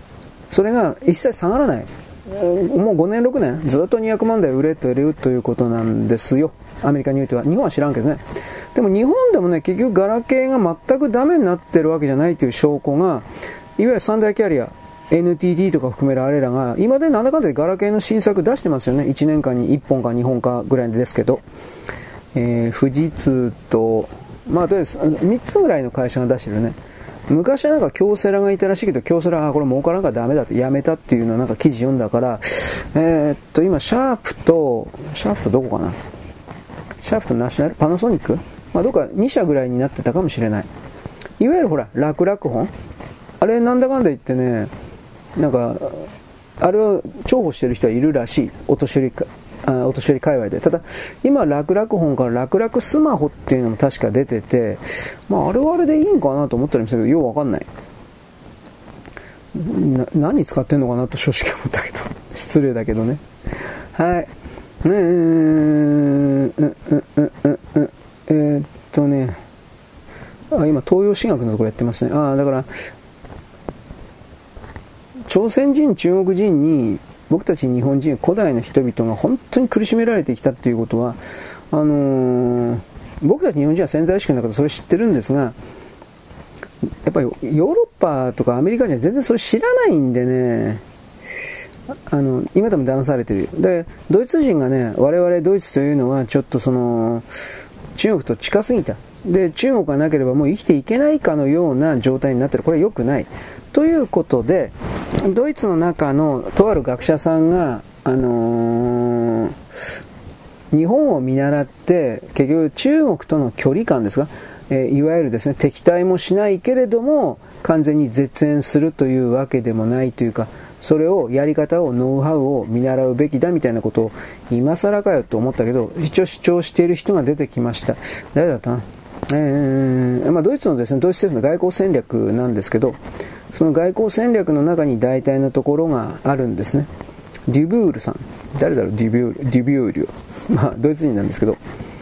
あの、アイア・ブランケ教授というのとね、なんとかデュビュールさんっていう人が日本に見習えっていうことを言ってるわけです。極端に我々は、まあ、だってこの国民の、国民党の頃から、もっとは大清帝国の頃からさ、ドイツっていうのはなんでか知らんけど、中国人たちとうまいことをやっていけると思ったらうまいことやってなくて、全部中国人結果的に騙されてきたんだけど、それ腐れ縁があるから、ドイツって。だから僕はそういう歴史をちらちらっとね、あの、学んだとか自分で探したときに、あの、中国人たちが、うーん、ナチスがどうだとか、ファシズムがどうとかっていうのはちょっと笑っちゃってね、ある意味。はい。まあいいです。はい、次、あの、キャッシュレス世界のこと言ってます。なんだっけ、なんか偽金が流行ってるどうっていう風な。まあこれ中間の話ですね。だからそれをですね、えー、解消するために電子化をやってですね、えー、中間はこれを解決した素晴らしいキャッシュレス社会こそが、えー、っと、これからの世界なんだみたいなことを言っているっていう風な。で、アメリカでね、そのキャッシュレス社会というのを推し進めようとしたら、現時点において、えー、っと、キャッシュカード持ってない、クレジットカード持ってない、えー、銀行口座すら持ってない人が現実にいて、それらの人々が生活できなくなると。そうですね。俺もそんなようなもんだから。うん、貧乏にって言われるね。で、まあ、そういうことで、あのー、これサンフランシスコだったかな。ニューヨークだったかとか、その飛騨、人権の都市ですか。これがですね、あのー、キャッシュレスシティを目指そうとしてたんだけど、それやめろというふうな、えー、っと、サンフランシスコ市議会という言い方なんですか？その中での戦いというか、そうしたものが一応起きてますよ、みたいな、そういう記事です。どうなんですか？ニューポストかな？なんともわかんない。はい、次、なんだっけ？あーしんどい。えー、もう数多くてさ、どっか途中でやめたい。いや、やめますけど。はい、えー、っとね、中国で占領系購入、えー、外貨カウンター。えー、っとね、えー、なんかあの、昨日言った時と思うけど、上海のね、どっかの市民が、えー、っと、娘さんがご飯食べた後に、お腹、娘さんのお腹に、えー、っとね、外貨カウンター当てたらガガガガ鳴ったっていう、そのことで、えー、お腹がとか、多分この計測器が壊れてるっていうことを言いたかったのかもしれないけど、多分そうじゃなくて、上海ガニ食べた後に測ったらそうだったということで、上海ガニというかその、あの中国におけるそれらの食材が徹底的に、えー、汚染されてるっていうことを自覚なしにばらしちゃったってことなんですよ。うん。まあ、汚染されてると思いますよ、どこまでだって。今度、俺はね、これ前にも言ったけど、なんでそればらすんだよ、お前。ほっとけよ、お前。中国人どんどんこれから死ぬんだよ、お前。ほっとけよ、お前。というふうなことを言ったんですよ。あの、放射能建材とさ、あとは、あの、今言ったウラン石炭の放射能と、あと、ゴビ砂漠の下流域における超高水系の周辺域におけるすべて、ああ、あの、なんというかな、それらが放射能まみれになってるんだよと。どうすんのどうすんの体溜まったりよということを言うけど、黙ってたら、あ子供生まれなくなる。で、生まれた子供があ知恵遅れになったり、凶暴的になったりですね、あ普通の人間ではないような形になる。死んでいく。個体数が減る。個体数が減ればさらに出産というか、それが減る。それのスパイラルというか、その逆回転というか、それがもう中国にはとっくに始まっていて、そのこと黙ってろよと俺は言ったんです韓国にもこれ始まってる。韓国の核汚染がうんぬんでね、奴らの核開発なんだっていうことも言ったけどさ。なんでそんな大事なことだね、ばらしちゃうか、ばらしちゃうかね、と思ったけど、まあこれ中国人がやってることだから、知らずしてやったのかな。わかんないけどね。僕僕みたいな残酷で残虐でですね、邪悪な戦略家はいないなと僕は思いました。僕は戦争せずにですね、抑止力を持って戦争を抑え込むんだ。戦争を仕掛ける側のですね、勢力は人間がいるからそんなことするんだ。人間いなくなれば全部、全部問題ないんだ。ということを僕は何度も言ってですね。で、まあ2、3年前かな。あ頑張って20年戦争しなきゃ俺たち勝つから。20年我慢できないから15年、15年でいいや。みたいなことを言ったんですが、まあ、おおむねそんな感じになってますよね。別にこれ俺だけの意見じゃなくて、西側のね、あの、西側の保守的な人ってみんなこれ言ったんですよ、はっきり言って。だからアンテナさえあの巡らせば、中国って放射能だらけで、プゲラ、ザマザマみたいなことみんな言ってたのに、ねここういうところにね、アンテナ向けないんですよ。ネトウヨガあなたおかしい、ルルルルルル。このルルルルルって何なんだろう自分でもおかしいなと思うけど。はい。というわけで、どうにもならないでしょ。これは。あの、放射能は、あの、彼らは消せないでしょ。その能力もないし。彼らは核兵器を作るとかそういうことはできるか知らないけれども、それを除去するであるとか、そんな技術開発はしてなかったし、これからもしない。日本の日立が今やっているアルプス ALPS 処理水、こんなことは中国が逆立ちしたって5000年経ってできない。自分たちだけの力では中国語で読み書き思考している、その、言語空間、認識空間の中からは絶対に出てこない。僕はこの日立最高とかって言っているけど、僕さっきあのおはぎ、昨日おはぎに書いたんだけど、これひょっとしたら戦前の利権の核転換とか、あの辺の技術じゃないかなと。あの辺の技術者がね、東芝とか日立にね、流れたんですよ。三菱とか。ここ、ここだけの秘密だ。秘密じゃないけど、みんな知ってるけど。うん、だから、わかんない。東大にあったサイクロトロンとかあの辺で、あの原爆だとかそんなもののいろいろが作れたわけがない。そんなことはみんな分かってんだ。問題はそんなところにあるんじゃなくて、核転換の、あのー、核融合、核転換、えー、元素、えー、元素生成？なんか、キューティーハニーのあれ、空中元素固定装置、あれあれ、あんな感じ。冗談で言ってんじゃなくて。あれをだからやってたんですよ。あのー、なんていうかね、ドイツもやってたんです、これ。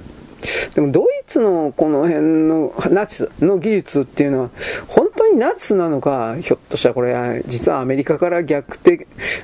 ね、アメリカからドイツに渡されたんじゃないけど、この辺が本当によくわかんない。あの、戦争の時におけるですね、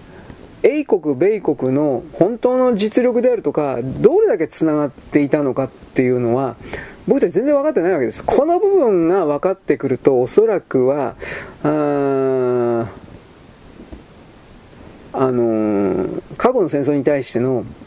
認識がだいぶ変わると思ってるんですよ。だからヒトラーとスターリンがイギリスが育てたダブルスパイであったということのことを今紹介してるわけですが、これを言っちゃったら怒る人いるけど、全部茶番だったんですよ。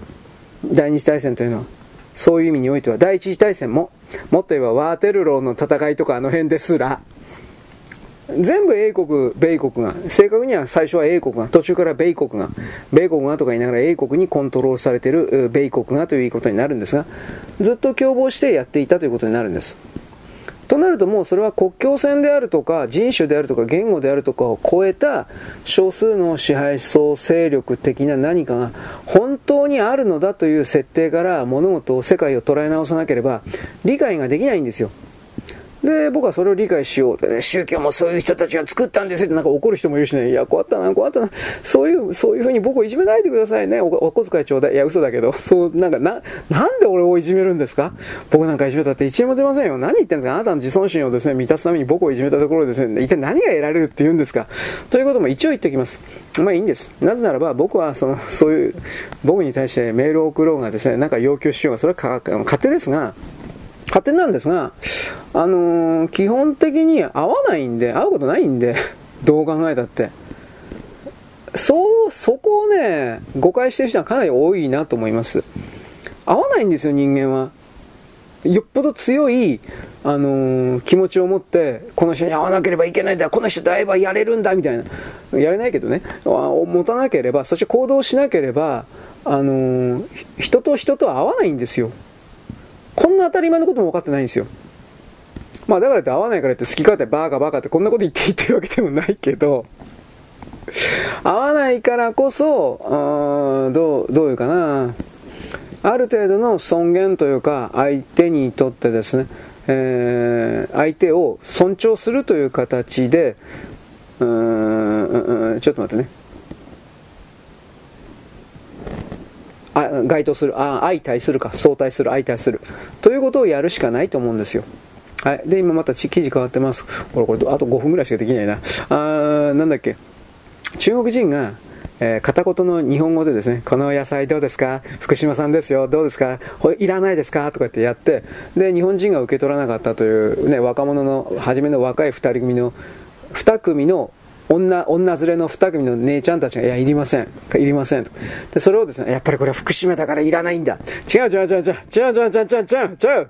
お前が中国人だからだよ どこの世界にそんな片言の日本語喋ってる外人からどうですか？野菜？どうですか？福島だけどどう？誰が欲しいかよなもん。東京産でもいらねえよお前。何考えてんのお前。道民、道産でもいらねえよお前。そういうことの常識がやっぱ中国人全然できてないんで。つまりね、これがね、あいつらのダメなんですけどね、私たちは特別です優優れていて選ばれた存在だから、無条件で日本人の家畜たちはですね、私たちのことをですね、尊敬し、盾祭り、そして恐れ、そして私たち言いなりになる。バカ野郎、どっかやって、どっか他の、他の惑星でやってる、そういうことは。ということを僕は思いました。まあいいです。僕はこういう、いつも口口ばっかりですね。本当にダメですね。はい。えー、っとね、韓国における失業者、うん、まあなんかよくわかんないけど仕事がない人、えー、高学歴でいわゆる東大、京大みたいなところが出てくる、出てきた人が、会社仕事なくて弱ってる。あ、そうですか、知ったことじゃないですよ、みたいな。はい。あまあ、これ中国も同じですよね。で、結局中国が今経済的に大墜落している落下中なんでありまして、重力にですね、惹かれてですね、地球に落下する最中でありましてですね、えー、とその中国に売り上げの8割9割を全振りしていたような彼らが、まあ、このような目に遭うのは当たり前であってですね、それをどうすんのか、ね、どうすんですか？あなたたちは。いや、知らんけど。それをですね、売り、売り上げさ、売り、売り先ですか？高っかとか言いながら、まあ一応日本にですね、おんぶに抱っこで、我々中、韓国の製品は素晴らしいから買え、みたいな。俺ね、あの、女どもでね、中高生、OL、韓国の化粧品最高とか言って、こういう、こういうバカたちなんとかなんない後ろから貼ったしてるのかって、新聞紙で殴ってるかと思うんだけど、そんなことはないですよ。あなたたちはそうやって日本のですね、資生堂だとかですね、後世だとか金棒を育てることを拒否してるんですよ。あなたたちそんなこと言ったら巡り巡ってですね、何、何塗り塗りするかわかんないですよ。あなたたちのクリームとかですね、洗顔、洗顔ローム洗顔フォーション、な、な、洗顔ローションだったっけ？俺よくわかんないよ、女の化粧品なんて。なんかそういうものなんですね。最終的には毒物になるかもしれないですよ。あのね、生産工場外国に持ってるようなそんな化粧品とかあんま使わないよ。いいっすよ、本気で。と僕は思います。でもこれ言ってもさ、あなたはどうせわかんない。韓国さ、あ、BTS 最高知らねえよ。なんだよ、お前。あんな整形男子の何がいいんだよ、お前。ああ、おい。というふうなこと僕思ったりもします。ね。僕はあの、あの、整形でイケメンのやつは嫌いです。いや、まあ整形でなくてリアルで、でもイケメンだとかイケメンでないとかっていうのを、一体何もってそんなこと決めてんの、俺。本当にあの女どもの、なんというかな、感じ方というか、わかんない時があります。はい。まあいいや。えー、っとね、次から次からですね、望月、これ言ったかな？うーん、なんか、ジャニーズのことに関して政府が一一体になってですね、警察に任せず一体になってやれとか言ってね、これバカじゃないの？本当に。あのー、つまり独裁国家になるって言ってんの？なんで警察に任せないの？頭おかしいの？いや、頭おかしいけど、こいつどう考えたって。いや、本当に独裁国家的に動けって命令してるんですよ、こいつ。こいつ、本当にね、なんで自分の言葉をただ喋るだけで他の人々が、あの、言うこと聞くんだっていう概念で喋るのかなと思って。うん、喋んなよおめえ というふうなことを思うけどね。はい。まあ、望月さんがですね、え磯子さんがですね、なんかジャニーズのことは人類的に大切なことだから日本国家挙げてですね、これをやれと言ってるそうです。えー、そんなことにですね、時間とエネルギーと人員を割くな余裕は日本にはありません。バカじゃないのお前。本当喋んな。と僕は思いました。丸。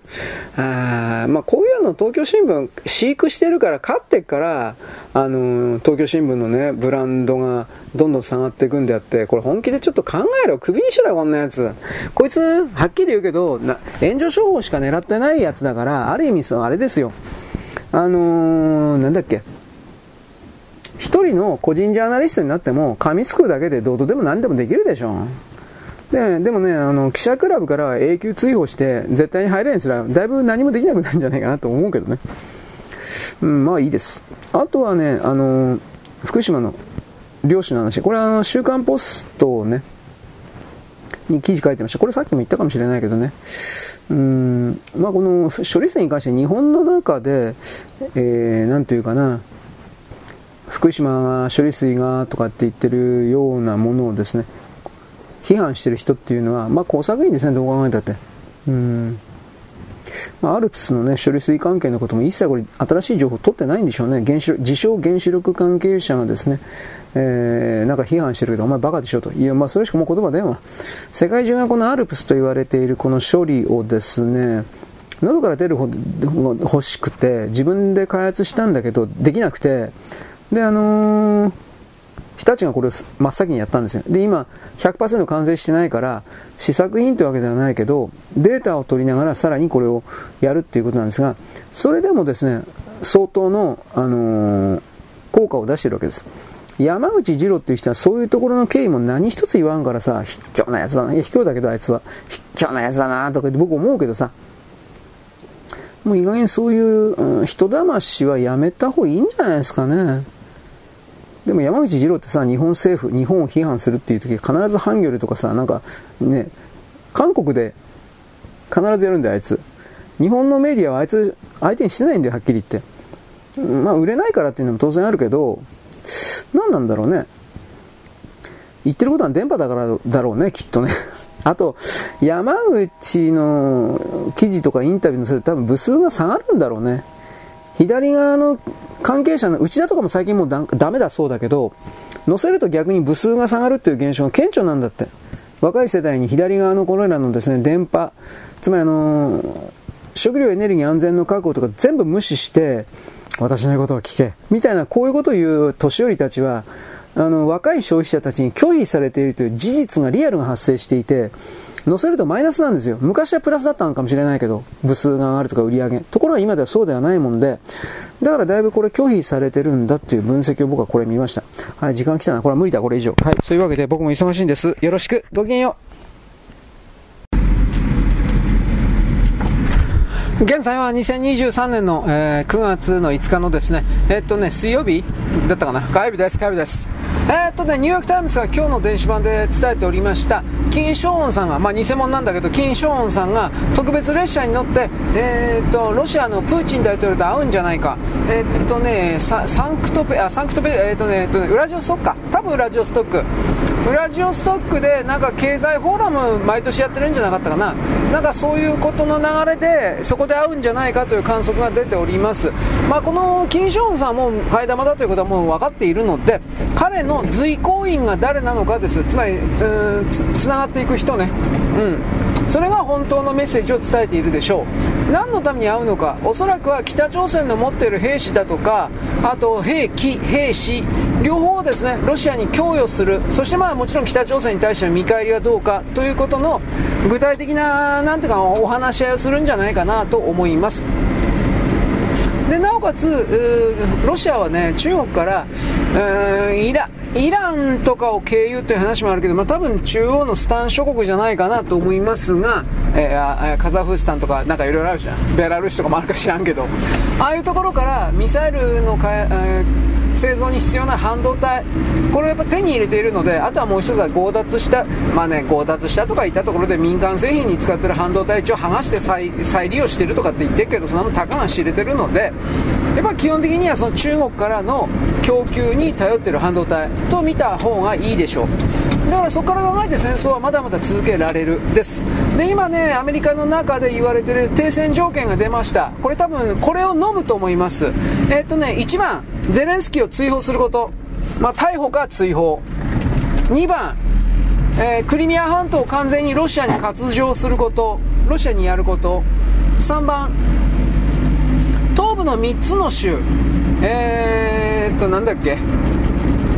抑えてるの4つじゃなかったっけ？今3つだったっけ？あの抑えてる4つってザポリージア。ザポリージアだって、これザポリージア原発ですね。まあとりあえず3つの州。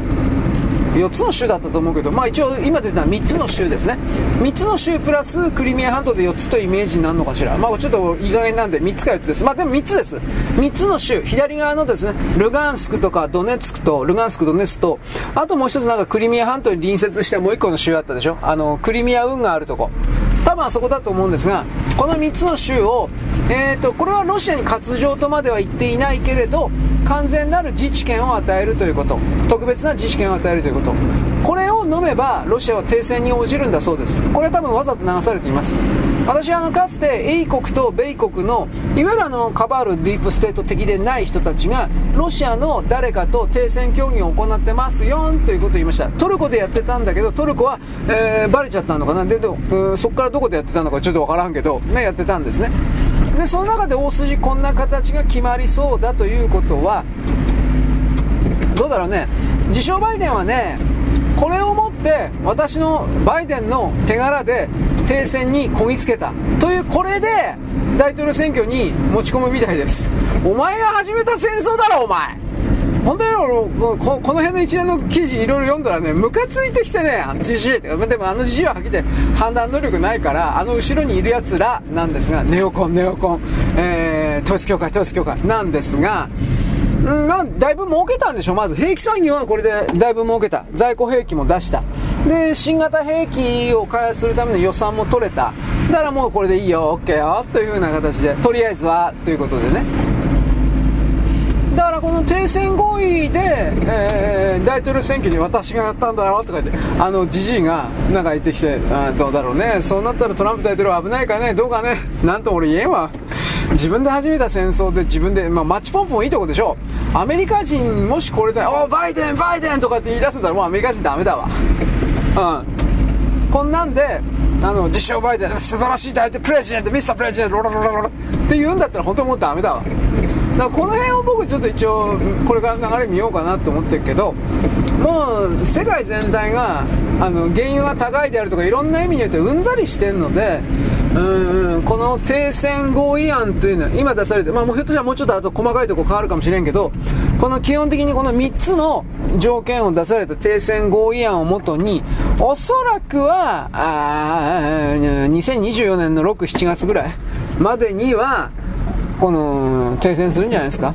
うん、大統領選挙の直前という、うんのね、サプライズオクトーバーだったっけ？なんかそんな言葉もあったけど、なんかそういうところでやるかもしれんけどね、10月に停戦したよ、バイデンのおかげで、みたいな。そういうことを演出するかもしれない。これは分からない。まあ、まともな常識で考えてですね、自称バイデンとなるあのじじいが、セールスポイント、何かのセールスポイントがあって次の大統領になれるというのはまともな選挙であったら100%ありえないわけで、まあ、まともな選挙であったとしても、その、ウクライナの今回の停戦の動きというものを、バイデンがね、あの停戦に持ち込んだんだよとかってやっても、誰騙されるのかなという、そういうのはありますよね。でもやっぱりこの戦争にはしたくない、戦争には関わりたくない、うんざりだみたいなことを思ってるようなアメリカ人にしてみれば、まあどうでもいいから戦争が終わったみたいな形で、バイデンですか？あの G さんを支持するみたいな、そんな動きがひょっとしたらあるかもしれない。これは何とも言えませんが。うん、でもなんか、やらせくさいというかバカバカしいですね。もし、もしそんな風になっていったらなんですが。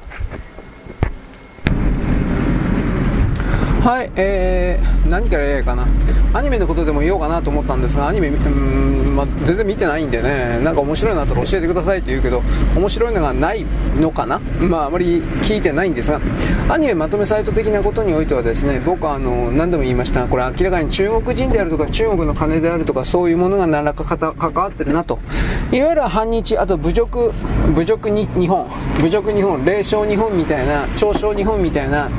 そういう記事が相変わらずやっぱ多いなとは思います。しかし特に2チャンネルなんだろうと思うけど2チャンネルなんかに書き込んでるゴモと言われてる人たちの勢力がだいぶ落ちてんなということだけは伺いました。で、えー、っと老人たち日本共産党に所属するような老人たちで、えー、反日をやってるような人たち脳の中が中国人にされてしまったような人たちも無理をしてという言い方なのかもしれんけどこういうアニメ板的なところにだいぶ書き込みをしていたというところまでは分かってるんですがそういう人たちがめっきりその数を減らしたというのは僕の中のなんとなくのあまあ、判断です。の方々も、なんだろうね、えー、僕おはがきいただいたんですけど、なんだったかな、XBB 型だったかな、まあ、とにかくあの、新しい、オミクロンの新しいタイプの方の、なんかそのワクチンか何かがこれから無償供与されるんですって。ただこれは強制とか義務とかではなくうん希望者だけだったかな。なんかそういうので。でこれいやこれちょっと話してみますけど本当に大丈夫なんですかねこんなことばっかりやってて。誰が責任取るんですかねと思います。これねえー、とさっきねどっかのドイツの論文だったかな。なんかそれのサイトをちょっと見てたんですがあのー、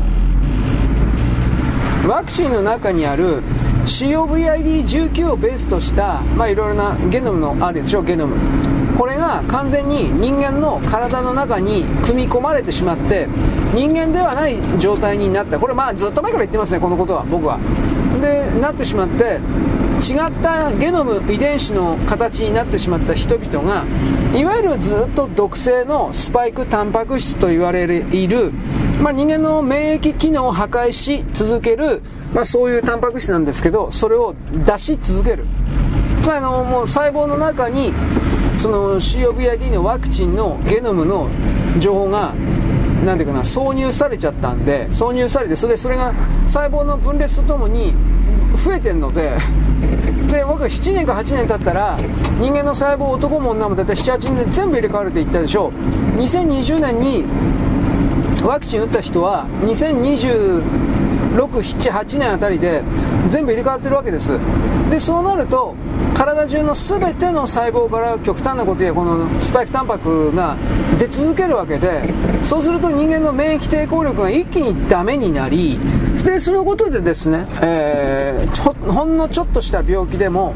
次々と簡単に死んでいくということがおそらく始まる的なことを僕は言いました、まあ、証拠ないけどね。ただスパイクタンパク質をずっと出す細胞に変えられてしまったんじゃないの。多分これ証拠でありますよみたいな論文が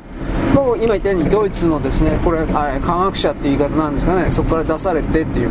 米国とかそういうのでも財布はずっと出されていたと思うんだけど。で僕はあの京都大学のなんとか教授宮沢さんだったっけ？忘れちゃったけど多分このことを言ってたのかなと思って。彼はオミクロンは完全なる人工タイプであるということは研究室の、えー、解析で分かった。だけどその詳細は僕たちは言えない。必ず殺されるからみたいなことは。これニコニコからどっかで言ってましたけど。そういうことの延長線上でこれほっといたらあ彼何で言ったかな？来年の5月頃って言ってたかな？多分この来年の5月頃っていうのはこの XBB と今勝手に言っとくけどこのワクチンの接種を受けた人がそれからもっととんでもないことになる可能性があるということを示唆して危険性を示唆してんじゃないかなと思うんですけどこれは僕はちょっと正直分かりません。まあ、全ての情報を精査してるわけじゃないし精査って言った時僕はあの無料で流れてる言論空間の情報ねあのこれは本当らしいのではないかということでちょっぱらってる引っ張ってるだけですから何とも言えないんですがしかしおそらくそのこの XBB うんぬんかんぬんのワクチンに関しては打つと危険じゃないかなと思います。でそのことで今言ったような共産党系の人たちこそはですねどんどんとワクチン打ってるのでどうするのかなと。これ思います。取りつかれたように、5回も6回も本当にワクチン打ってる人がいるみたいなんで、うん、まあ、決めつけちゃダメなんですけど、本当に私はちょっと、この左側の人たち含めて、本気で大丈夫かなと思います。まあ、あまりね、脅したり、脅したりするような、恐怖を煽るようなこと言っちゃいけないんだけど、でもやっぱ強い危惧、懸念を持っているということです。とりあえずここで終わっておきます。まあ、これ調べてるんだけどね、ある程度やっぱ調べれば調べるどう考えたって毒物でどう考えたってやばいよという風な結論しか出てこないんですよ。今んところね。はい、よろしく。ごきげんよう。現在は2023年の8月のですね、あ9月のですね、5日の火曜日です。えー、っとね、日本政府が中国に対して、えー、っとね、包括的、なんたらかんたらかんたら、いや、RCP ってあったでしょ？この RCP に関連するようなことにおいても、中国との討議、話し合いをですね、要請するということの報道が出ました。つまりこの RCP というのは、日本と中国との間に送る、まあ、物流においてですね、お互い関税を下げようであるとか、なんかそういう形のルール、規制をですね、撤廃する、または緩めようという取り組みなんですが中国が今回の WTO の WTO に訴訟するというかねあの水産物完全禁止ということに関して WTO にですねなんか言っていろいろ。で日本の側はそれはあかん。ダメだ。ということで WTO に不服の申し立てというかなんかそういう形になった流れの中で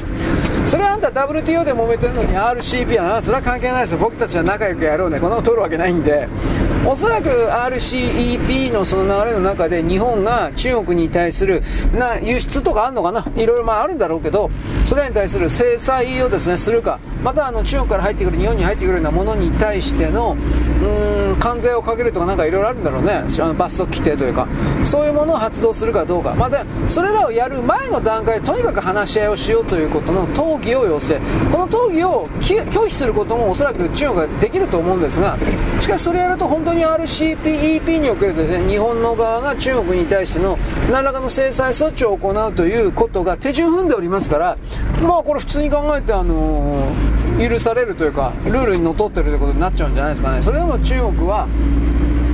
日本悪い日本叩き的なことをやるんですかね。それ,、まあ、それやらざるを得ないほど中国の中の経済がおかしくなっているということはもちろんあるでしょうね。中国は共産主義国家です。だから本当ならバブルなんか発生するわけはないしバブルが破裂するなんてことも本来ならあないというかあってはならんことなんですよ。そんな国はもう社会主義でも共産主義でも何でもないんですよ。だから、まあ、中国はもうはっきり言って社会主義ではないですよね。自由主義なんだけど、えー、極端に、えー、言論の自由がない国であり自由主義じゃないけどね。でなおかつ身分の格差が固定化されていてつまり共産党員は永久に共産党員。金持ちは永久に共産党員。でその格差は広がる一方。という国でありまあ少なくともマルクス・レニンでいうとこの社会主義やあの共産主義では絶対にないですよね。でそういうことをやずっとやってきたけど、うん、改革開放以降ってこれ40年ですか、うん、天安門事件解,、えー、解除以降。でずっと我が世の春とかってやってきたけどこれはもうどうにもならんとこまで来てこれまだ落ちるでしょう。そこついてないもん。で、まあ、もちろん隠してるんですよ。日本の関係者が中国にいっぱい投資してるでしょ？お金の投資であるとか株券の投資とかいっぱいあるけどさ。これが引き抜くまでは絶対にあの報道しないですよ。テレビ局マスコミ関係新聞とか通信社は真っ先に中国に突っ込んでんだから金。それを回収するまでは何も何を言うこともない。絶対何も言いませんよ。平静な状態で言います。慌てて自分たちだけ金をですね引き抜くということ。今この瞬間猛烈にやってるでしょ。でもそれらもきっとおそらくどっかでできなくなるしバレるだろうなと僕は見ますが。はいでね、まあ、間違いなく今の中国というのはバブルが破裂したという言い方は、ままあ、当然だと思うんですけどいろいろな引き金が言われています。でねこれね俺詳しく知らなかったんだけど各国が中国からですね、えー、輸入する鉄鋼でいいのかな？中国ってほら鉄鋼輸出国でもあったけどさ今までは新興国だとか第三世界の国ということで、えー、っと税金関税をほとんど取ってなかったんじゃなかったかな、あのー、少ない税金か。とこが各国がバカ野郎ふざけんなお前らのどこがですね宣言してなんていうかな第三世界でふざけんなお前発展途上国でも何でもねえよ。と言い出して次から次から中国から輸入する分に、えー、っと輸出する分だったらどっちだったかな、まあ、とりあえず関税かけたんですよ。とにかく。そしたらあのどっちだったか忘れちゃったけどね。そしたらとりあえず中国がそれに対して負担が今まで負担ほとんどゼロだったものがいきなり負担が1000とか2000とか3000になっちゃってそれがものすごい引き金になってるみたいですよ。だってビルとかそれだけの鉄鋼通じゃなくて自動車の後半とかでしょ？自動車の鉄板とか。そういうものも全部作ってたわけですよ。あのー、世界の生産工場中国に移したとか言ってですね。で中国調子に乗らせて税金取らねえという風な形ででかい顔させてたけど普通の国と同じルールにした途端にまあドドッと打ち倒れていったというかそういう感じが始まってます。これ他にもいっぱいあると思います。あの、なんていうの？発展途上国扱いで税金を取って、関税とかを取っていなかった領域における正規の関税、つまり先進国並みの、普通の国並みの関税を取るということを、どんどん、あの、どんどんというか全ての国がやるんじゃないかな。そしたら、今まで事実上金払ってなかった中国が払うことになるわけで、そんなもんお金回らなくなるんじゃないですかね。本当に考えて。まあ、経済というのはですね、あなたもご存知な通りですね、えー、年度計画的な、えー、例えば来月、再来月、今年度はこれぐらいの売り上げを見込めるという大体の予測を立てて、それをベースにですね、えー、なんだろうね、貸付をしたりですね、投資をしたりですね、人件費、固定費払ったりですね、当たり前なんですけど、こういう風な形で会社であるとか組織体は回っていくわけです。しかしこれがですね、一気に固定費というか、今まで想定もしていなかった部分で払わなくてはいけないお金というのがドカンと出てくると、まあ最初は人件件費削るとかレイオフするとかまあいろいろ出てきますが中国においてのレイオフでつまりあの首切りとかそういうもんって一切報道出ないから分かんないわけですよ。はっきり言うけど。機関校だとかね1ヶ月間とか2ヶ月間だけ雇うだとかそういう風な話たまに出てくるけどそれらが一斉に例えば大量にバサッとやられても全然報道に出ないわけですよ。でそういう形で実は内部で次々と不況の表現みたいな首切りを含める何もかも始まっていたんだけど2年か3年前ぐらいから。だけどやっぱりこれは一切出ていなくてさ。でそんな状況下で経済が再開した活動したとかって言ってるけど、えー、っと今までの中国にとって都合のいい設定が今全部外されていて何でもいいから金払え何でもいいから金払え金払え金払え金払えとなっていったわけでしょ？でそれを払わざるを得ないわけです。いや払わなくてもいいって言ったらじゃあお前のとことはもう取引しないとなるわけで政治とは別なんですよ。これをじゃあ武力で言い言い聞かせるというか脅しつけておいいいことにあなった。核爆弾落とすぞみたいなこと。できますかって言ったらできないでしょ。現実の問題として。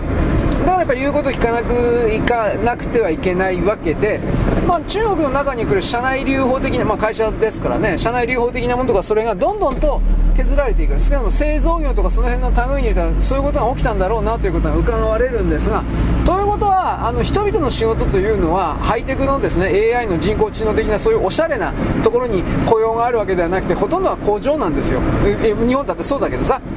でも中国はさらにいわゆるあの世界の我々は世界の工場だとかで調子に乗ってさあらゆるものの工場を持ってきてで1人で全部そこに働いてるわけで輸出品的な。でそれが全部さ、あのー、発展途上国だから関税とか税金は免除ですよというやつがバカ野郎払えばなめてんのかてめえとなったわけでさ苦しいと思いますよ。地獄はこれから始まります。まだまだです。よろしく。ごきげんよう。現在は2023年の、えー、っとね、9月の6日ですね。えー、っとね、水曜日であります。まずですね、あの、青葉被告だったか、京アニ殺人事件うんぬんかんぬん。僕はあの、これが、なんていうかな、36人も殺したということは知りませんでした。具体的な人数までは知らなかったんだけど、いやお前36人殺してて無罪だとかどうとかふざけたこと言ってんだよお前。と弁護士に僕は怒っております。心神喪失だったんで無罪ですよ。うん、判断能力ないから無罪ですよ。すごいこと言ってますね。人間のセリフとは思えないですね。それ36人の死んだ親御さんの前とかそういうところで言えよ。そういうことは。バカ野郎。僕は本当にあの日本というか世界というかその刑法に関してね36人殺して裁判なんかする必要ねえよお前。と僕は本当に思います。で青葉被告というのは裁判所、まあ死ななかったよかったですね。裁判を受けて死刑になるチャンスがもらえたからここいつ死刑しないとなんだよどう考えたって。まあ置いといて。とりあえずあの謝った謝りのことはなかったそうです。すいませんしかなかったそうです。なんちゅうやつよこれ。頭おかしいんじゃない？まあ頭おかしいんですね。どう考えたって。あのー、ちょっとやりすぎたかと思ってる。なんだお前。もうもう嫌だこんなやつ。えー、ということでですね謝罪の言葉はゼロ。うん。もう何なのこの人本当に。でその京アニを殺す前の京アニで殺人件を起こす前の段階で埼玉県かどっかって書いてあったな。埼玉県かどっかでね大量殺人をやろうと思ったけど断念したというそれもなんか本当になんでなんでそういう風に考えるの？と思うけど。はい。えー、っと自分が考えた小説を京ア京都アニメーションってなんか京アニ小説大賞とかなんかやってるんですって。僕知らんかったけど。その京アニ小説大賞に送ってたら、えー、まあ落選したと。落選したのはしょうがないとしてもいいとしても自分の使ったアイデアをアイデアを後に、えー、京アニの誰か監督がなんかあの文脈だったら京アニの女性監督がということらしいんですが、まあ、京アニにも女性監督いるんだろうけど正直誰かわからんけどその女性監督が自分のアイディアを小説のアイディアを盗んだ。でその自分のアニメに使った。許せない。殺すしかない。だだなんでそんな風になるの？まあと思ったわそうです。はい。理屈どうでもいいです。裁判も形だけでいいや。とっとと死刑にしろ。と僕本当に思います。まあ、でもこれね弁護士が金儲けのためにやる裁判になってくから最高裁までどうせ行くんですよ、で最高裁でこれ無期懲役にしたらこんなもん日本の刑法成り立たないですよ。はっきり言って。殺意を込めて、えー、ガソリンぶちまけて火つけてんだからそれで36人も殺していて、ね、無期懲役。バカ野郎ふざけんな。どう考えたらなりますよそれ。と僕は思うんですが、まあ、これはあくまで僕の個人の意見です。意見だけどあなたあなたの考えはどうかな？と一応言っておきます。いやでこの人が青葉っていう人がそれらの犯罪やったことによって日本のアニメーション全体がやっぱりバックしたというのは当然ありますしもちろん京アニというのはいまだにまあ復活してないという言い方言えるんじゃないんですか、まあ、僕はアニメほとんど見ないから何とも分かんないけど京アニがそれまでどういう作品を作っていたかも冗談だけど全然知らないんですけど36人もスタッフ関係者が死んで無傷でいられるわけないしそんなもん1年2年でどうにかなるような問題じゃないからね。どう見たって。はい。えー、っと ASEAN が開かれております。ASEAN 会合ですね。でその中で議長国がインドネシアかな。ジョコ大統領でよかったかしらこいつも本当腹黒いというか詐欺師やからね。僕はね僕の見方からするとね。でこのジョコ大統領がこの域内というのは全世界に来る60%の GDP を稼ぐんだと。うんぬんかんぬん。だから仲良くやろうね。うんぬんかんぬん、まあ、中国の言うこと聞こうねって言いやいいんだよお前。お前とそれあの犬頃なんだからよ。というふうなことを思ったけどまあ黙ってました僕は。でまあその中でですねあのジョコ大統領が基本的に2つのことを本当はあの大きく何か言わなくちゃいけない。1つはね1つはねもちろん日本の処理水なんですよ。福島のね。で日本の処理水がアルプスアルプスにしとくけどね ALPS だからアルプスだと思うんだけどアルプス処理水に関するですね日本は中国にも水面下で打診してねあの日本当事国の日本を除外した、え、ASEAN を含める第三国複数の国が福島県沖で、えー、定期的にモニタリングつまり計測をして数字を見てその中で、えー、科学的にですねいわゆる放射性各種があるとかないとかっていうことをあの調べる取り組みですか組織的なシステム。それに参加しませんかっていうことを何度も何度もこれ水面下で交渉してんだけど中国は科学的中立性だったか妥当性だったかなんだかがとりあえずあの保証されないんで我々はそんなものには参加しない。とかで突っぱねたということだそうです。はあそうですか。つまりあのー科学的主張という形にやると自分たちは負けるからでしょうね。彼らに大事なものはメンツ自尊心だけだから対面だけだからその科学的という土俵になると絶対に負けると分かってるからですよね。科学的投票という形で彼は中国韓国の言うことがほんの少しでも正しかったら他の全世界の他の全ての国は賛同しますよ。なんで誰も賛同しないんですか？賛成。あそうだ。中国様の言う通りやってならないのかっていうこと。科学的じゃないからですよ。うん、言ってることはただのヤクザのチンピラの言いがかりだ。おいせいや見せろせいやよ。これだからですよ。はっきり言って。そんなもんね。あのー、バカでも分かるようなことやってですね。でも俺たちは人口が多いからどれだけでも何をしてもですね人々は従うんだ。だからこういう考え方のもとに全てを進めるわけです。うん。こんな人々はですねもうこの市場にはいらない。と僕は勝手に思ってるけど僕個人には何の力もないので 口だけです。はい。えー、っとその流れの中でねどうかな。どうにもできないんじゃないかなと。思うまあね福島の漁漁師さんのこと昨日言ったと思うけど彼らの見立てはしばらくしたら、つまりあの数ヶ月もしないうちに、1ヶ月、2ヶ月。僕の見立ては、えー、日本近海のお魚はもう速攻で、今日、今日、昨日ぐらいの時点で、いや、もっと前から、速攻で中国の中に入ってるので、インドネシア産、フィリピン産みたいな形で入ってるので、えー、っと、中国の消費者的には全く問題ないんですよ。お金を持ってる消費者的には。中国でおそらく一番困ってるのは中国人の漁師たち。中国近海で、えー、お魚を取って生計を立ててる人たち。これだけは困ってると思いますよ。なぜならば、えー、っと中国の普通の貧乏人僕みたいな貧乏人スーパーで安い魚を買うような人。スーパーの安い魚は基本的に中国の近海で取れてるものなんですが中国近海のアジだとかなんかいろいろあると思うけどそれは結局あ放射能だ放射能怖い怖い怖い。という風な形になって中国国民がですねこれを恐れて買わないらしいんですよ。本当かどうか僕は何とも言えないけどね報道だけ見るんだったら。でもし仮にその動きが本当だとすれば少なくとも売り上げが100%保証されている状態ではないということだけは分かるわけです。つまば処理水放出の前が100の売り上げだった場合少なくとも今は20とか30しかないとかきっとそんなことなのかなと思います、まあ、僕は中国人じゃないんで現地のスーパー行ってないんで知らないけど興味ないけど。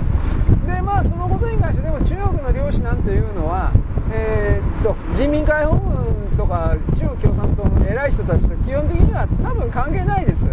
第一次産業の従事者が中国共産党の偉い人と関係しているということはほとんどないです。なぜかといったら利権としてあんまり使い物にならんので個人事業主的な、えー、漁師であるとか、ね、そういうのは百姓であるとかそういうのは人民解放軍共産党の中の偉い人の誰かの関係者では元ないわけです。基本的には。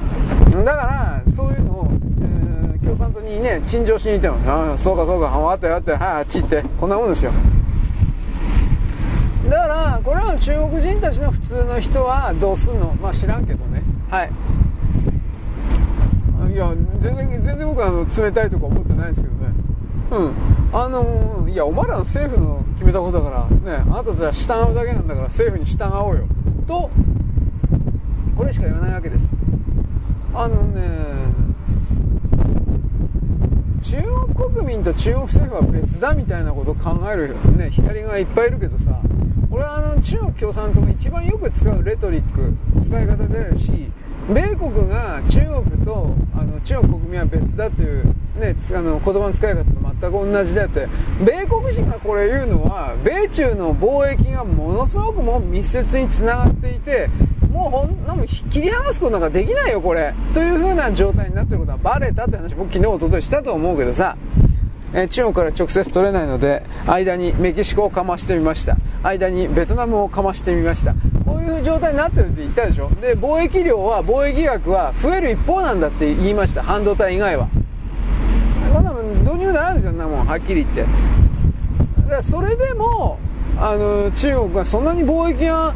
堅調なら大丈夫なの？なんでこんないきなりお金なくなったの？まあいろいろ複数あるんですけどまずあのアメリカがどうだとか言ったってそれ以外の全ての国がいや昨日言ったと思うけど例えばね関税とかねそれに関して、えー、っと発展途上国扱いするのをやめたという。で今まで全く払わなくてよかったようなさまざまなお金を中国はどうしても払わなくな払わなければならなくなったということ、まあ、そそれは全部無視すりゃいいんだろうけど無視もできないんでしょうね。これきっと。力関係的に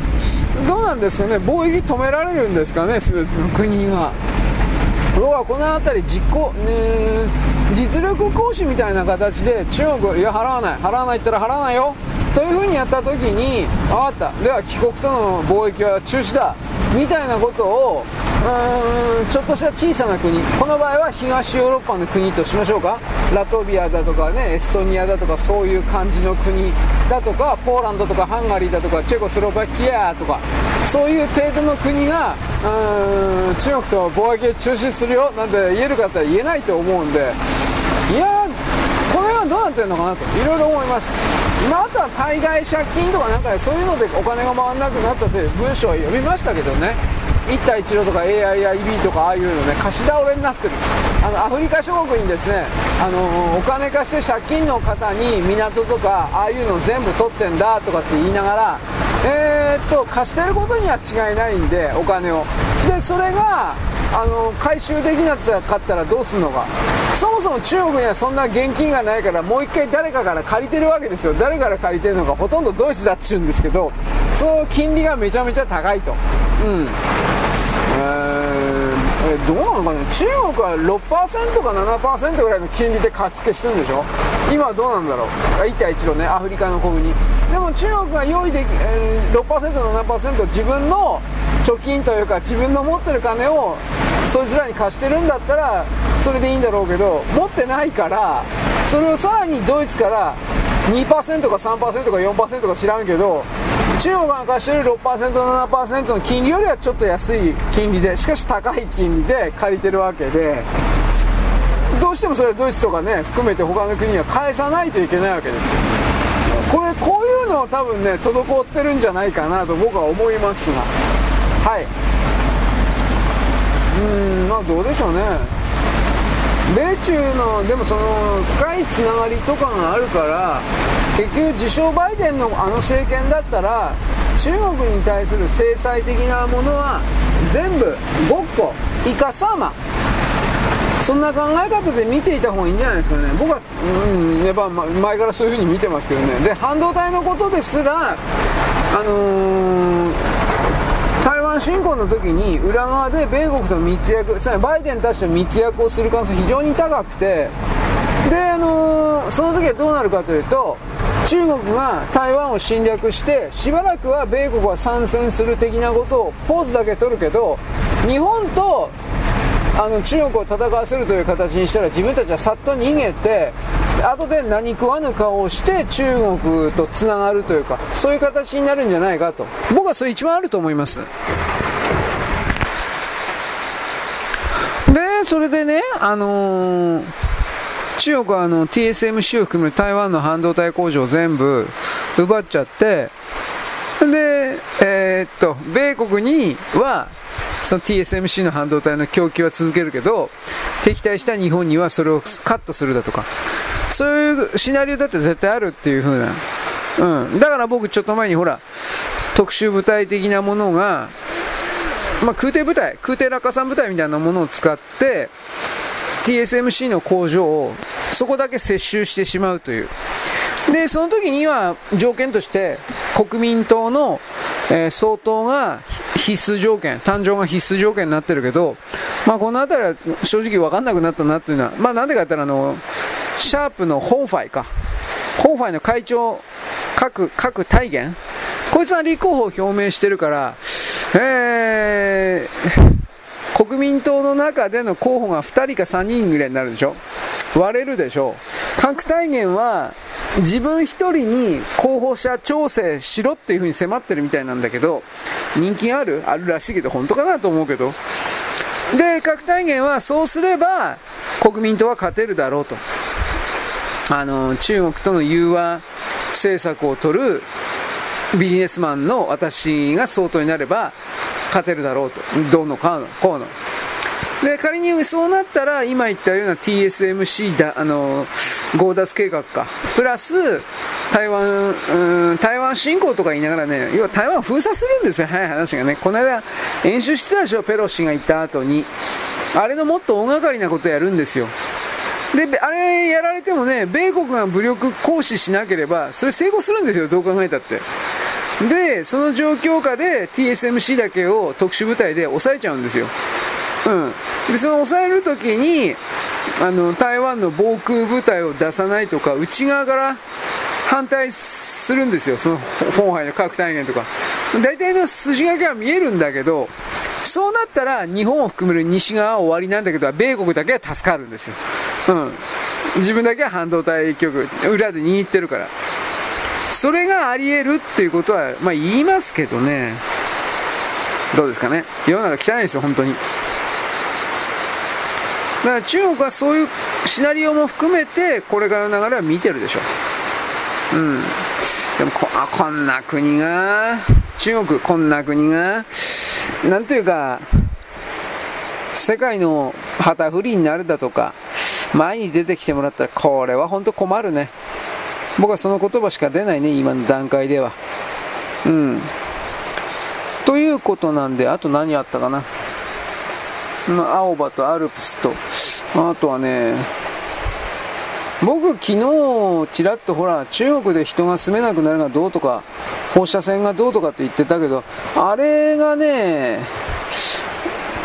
これからのおそらくワクチンという言い方になるんだけどワクチンのねあのー、悪い方向に働いちゃう人っていう言い方をするけどワクチンがなんで人を殺していくのかっていうと、細かい説明抜きにして、ワクチンを打った人が、スパイクタンパク質というものを自分の中で製造しちゃって、それとずっと出し続ける肉体に変身しちゃったから、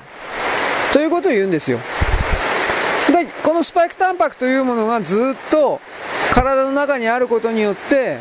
どう説明すればいいかな。まあ、高中球であるとか、白血球であるとか、なんかそういう本来なら、外側からほら、ばい菌が入ってきたら、あ、こればい菌だ、殺せとか言って、殺してくれるんだけど、防衛機能が。このスパイクタンパクというものが、えっと、体の中に蔓延すると、敵が見えなくなるんじゃなかったかな。あの、その外から、外から入った敵が。で、敵が見えないから、人間の体は、高中球、白血球はうろうろして、全然働いてくれないわけですよ。で、彼らが働かないから、ワクチン打った人は逆に、他のほんのさ、些細な病気で死んじゃうの。免疫抵抗働かないから。だから、このスパイクタンパクというものを体から除去する、えー、食べ物とかなんとかって話したけど、納豆とかね、まあ、えー、ひじきとかなんかいろいろ書いてあったけど、味噌汁とか書いてあったけど、そういうものをたくさん食べることによって、体の中のスパイクタンパクは常に細胞からあの生産され発生させられてるけど、血液の中なんかは特にぐるぐる回ってるけど、これをスパイクタンパクを除去する食べ物をずっと食べ続けて運動とかして、まあ運動して汗出すことじゃないかなと思うけど、することによって、何もしなかったら100の単位のスパイクタンパクが体中を充満していて即死に至るけど、え、そういう除去するような努力をすることによって20とか30だとか、だいぶ減らすことができるんで、でも減らしても、その努力をやめたら、またその20、30が40、50、60、70、80、90戻っちゃうんですよ。うん。で、このあたりは、だからね、努力し続けなくちゃいけないんだろうなと思ってるんですけど、そうするとね、僕少し前に見たデータで、ワクチンを1回回だけ打った人、2回だけ打った人、まあ1回だけ打った人、まあ1回だけ打った人いないからね、だいたい2回、2回打ってるんだけど、このワクチン2回打った人が1年後に、大体は90%ぐらい免疫、免疫系が免疫抵抗戻ってるっていう風な記事も何複数見たんですよ。これが本当だったらまた話は違うんだけど、これひょっとしたら嘘なのかなと。このあたりが僕ちょっと読み切れてないんですよ。これね、いわゆるあの、科学、ランセット まあ、ランセットの中だいぶランセットなんかだいぶそのね、僕たち嘘ついてました、みたいなこのアリバイ工作やってるけど、今じゃあランセットとかあの辺とか含めるいろんな論文のサイトとか見て、本当のものが乗っかってんのかどうかって俺保証がないんですよ。これ、これも、これも嘘なんじゃねえかなと。だからわかんないんですよ、自分どう組み立てていいか。ただね、もしあいつらが今でも嘘ついてるんだったら、1回目、1回でもワクチン打った人は、2回どころか1回でもワクチン打った人は、スパイクタンパクを製造する、変身してしまったゲノムを持つ細胞を持った肉体に変わっちゃってんので、だからこれがね、この部分なんですよ、だから。ワクチンの中にあるスパイクタンパクを製造するゲノムという言い方をするけど、そのゲノムを入れ込まれてしまった細胞が、まあ、以前の人間の細胞ではない細胞ですね。人間の細胞ではない細胞。これが体の増殖機能を使ってどんどん数を増やしていくわけです。いいですか？どんどん数増やしていくわけです。で、これぼーっとしてたら体中の全ての細胞が7年から8年かけたら、全ての細胞がこのスパイクタンパク質を発生させる病気細胞になるわけです。全てが。こうなるともうどうにもならないんだと思います。でも、全ての細胞が入れ替わる前の段階で、そしたら例えば、細胞、なんていうかな、1年 ?1 年ぐらいしか経過しなかったら、まあ、7年間で全部変わるんだったら、ざらっと言って7分の1しか変わってないとしますよね。7分の1しか。7分の1しか仮に変わってないんだとするんだったら、残りの、えー、7分の6が、7分の6の正常な細胞だとか、免疫抵抗機能が、その7分の1の細胞を見つけ次第、殺して捕食する。これがあるのかどうかということは僕はいまいちよく分かってないんですよ。もしこれがあるんだったら、あのー、例えばがん、がんの初期の段階だったら、えっ、ー、と、おかしな細胞分裂をした細胞を、高中球とか白血球が、これほとんどは高中球がやるんだったかな。まあ、高中球とか白血球が見つけて細胞をバクバク食っちゃうんですよ。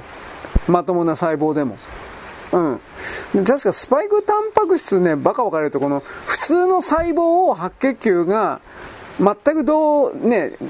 異常のない正常の細胞、普通の細胞、白血球とか甲虫球がバクバク食っちゃう。こういう例もあるとかって本よ、あの、論文読んで、えー、これどう解釈すればいいのかなと思ったんだけど、まあこれ今置いとこう。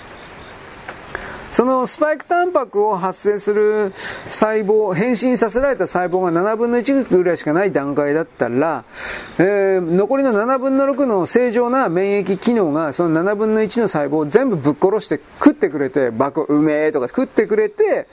えー、っと、それらの変身した細胞が体に行き渡る前に、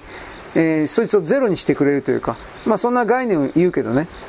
7分、7分の1対7分の6、どっちが強いか。7分の6のが強いんですよ。まともに考えれば。だから、そのあたりでどうなのかということなんですよ。だからまだワクチン打って2020年、もう3年しかまだ経ってないから、だから最初の1年で7分の1、最初の2年で7分の2という、まあ単純な言い方してるけど、今7分の3ですよね。そういう言い方だったら。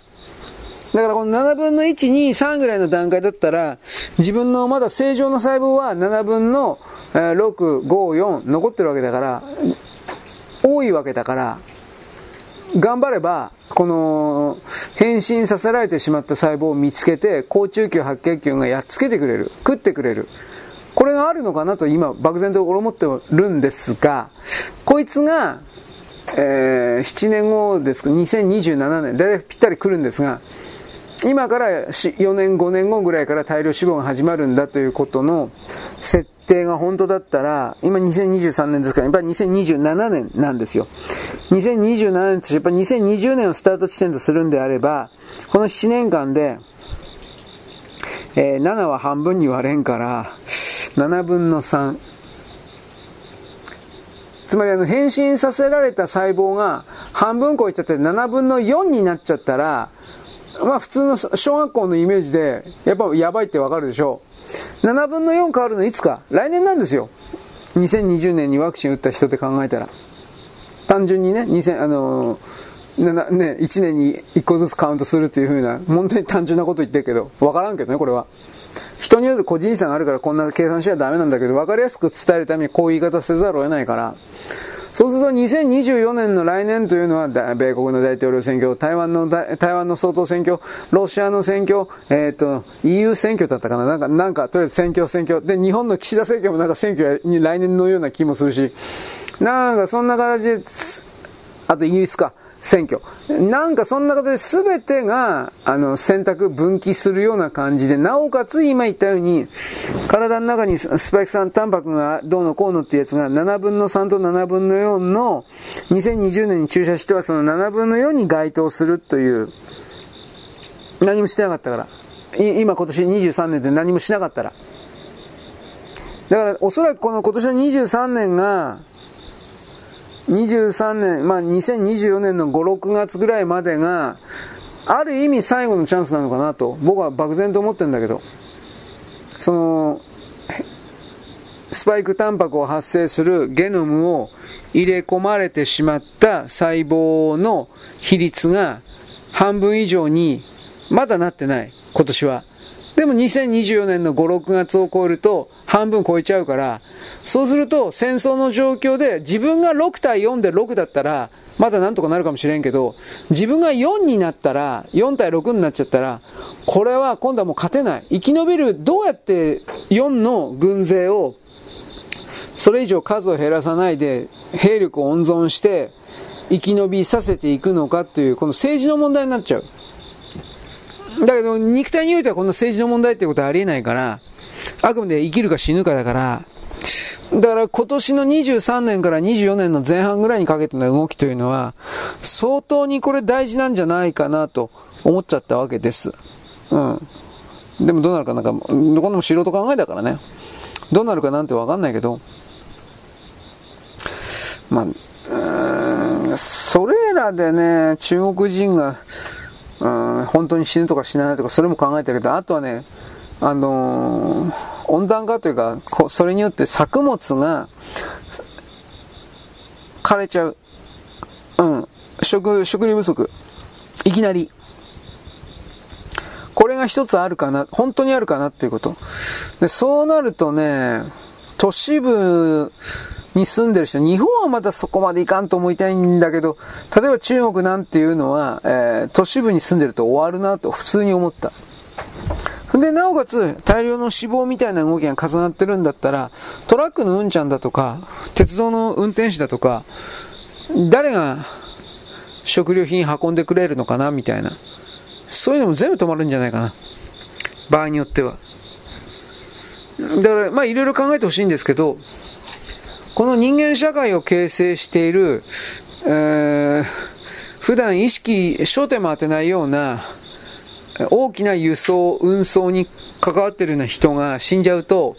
その街がトラック1台、10トントラック1台やってこないだけで、もう10人ぐらい、20人ぐらいの人がご飯食べられなくて死ぬというふうにイメージしたときに、トラックのうんちゃんが10人死んだら100人の人も死んじゃうみたいな。まあ基本的に極端な言い方してるけど、そういう事態がこれから起きるで、可能性が高くて、で、今年来年、再来年ぐらいで無人自動車がとか無人運転が全く無理ってわかるでしょ？今の段階では無理ですよ。だからそこから考えたときにね、いろいろな複合的な意味で餓死は、あ食料不足、餓死、食料が届かないということはあり得るなと僕は思ってます、今のところ。で、現場の百姓にしても、こんだけ異常気象が続くと、作物が育たねえ、うん、実際今年の夏暑すぎたから、いろいろ育ってないみたいですよ。あの、トマト、ナスビ、なんかいろいろ。徹底的に普段の夏の3倍も4倍も5倍も水をやらなくちゃいけないけど、そこまで手が回ってない。うん。で、なおかつ、野生動物に食われたりしてる。ナスビとかは食わないんだけど、トマトあたりでもうやばいみたいだね。でもトマトほとんどなってないって話だけど、暑いから。えー、スイカとかそういうやつはダメ。食ってっから。ね、アライグマ、アライグマは絶滅しろ、殺せとか道民はね、叫んでるけど、本当ね、アライグマはね、大変みたいですよ。どう北海道、道民に関しては。も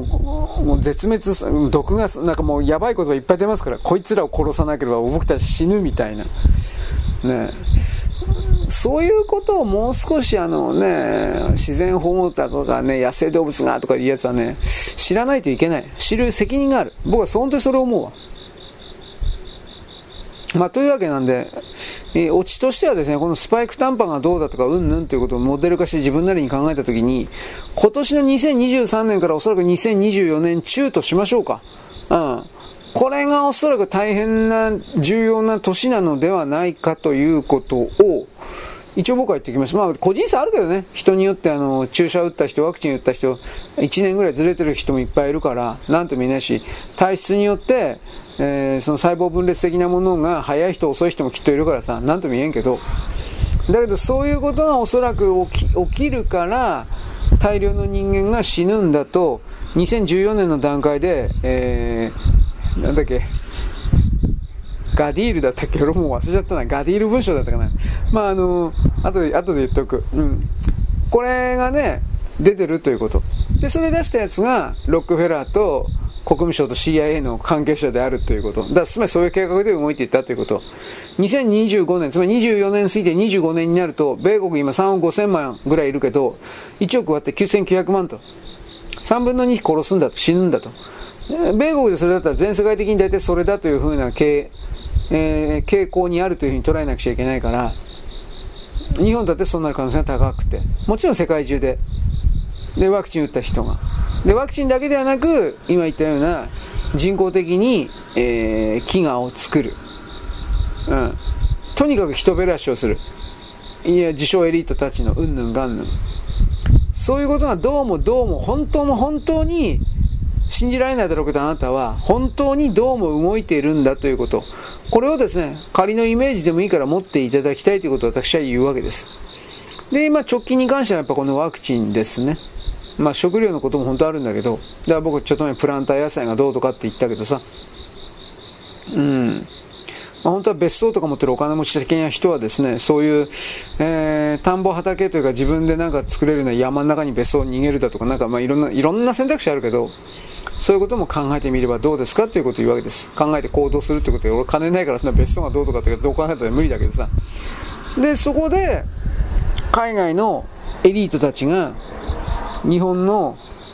山の中の別荘にいっぱい自分の別荘を持ってるという、このあたりがなんかやっぱりいろんな計画があるんだろうなと普通に思うんだけど、まあそれ以上のことはわかんない。うん、まあいいや。あまり予想道してもダメだけど、とりあえずそのワクチンにおけるね、簡単な単純モデル私言ったけど、今年来年あたりが一番、うーん、重要、いや、いや、年度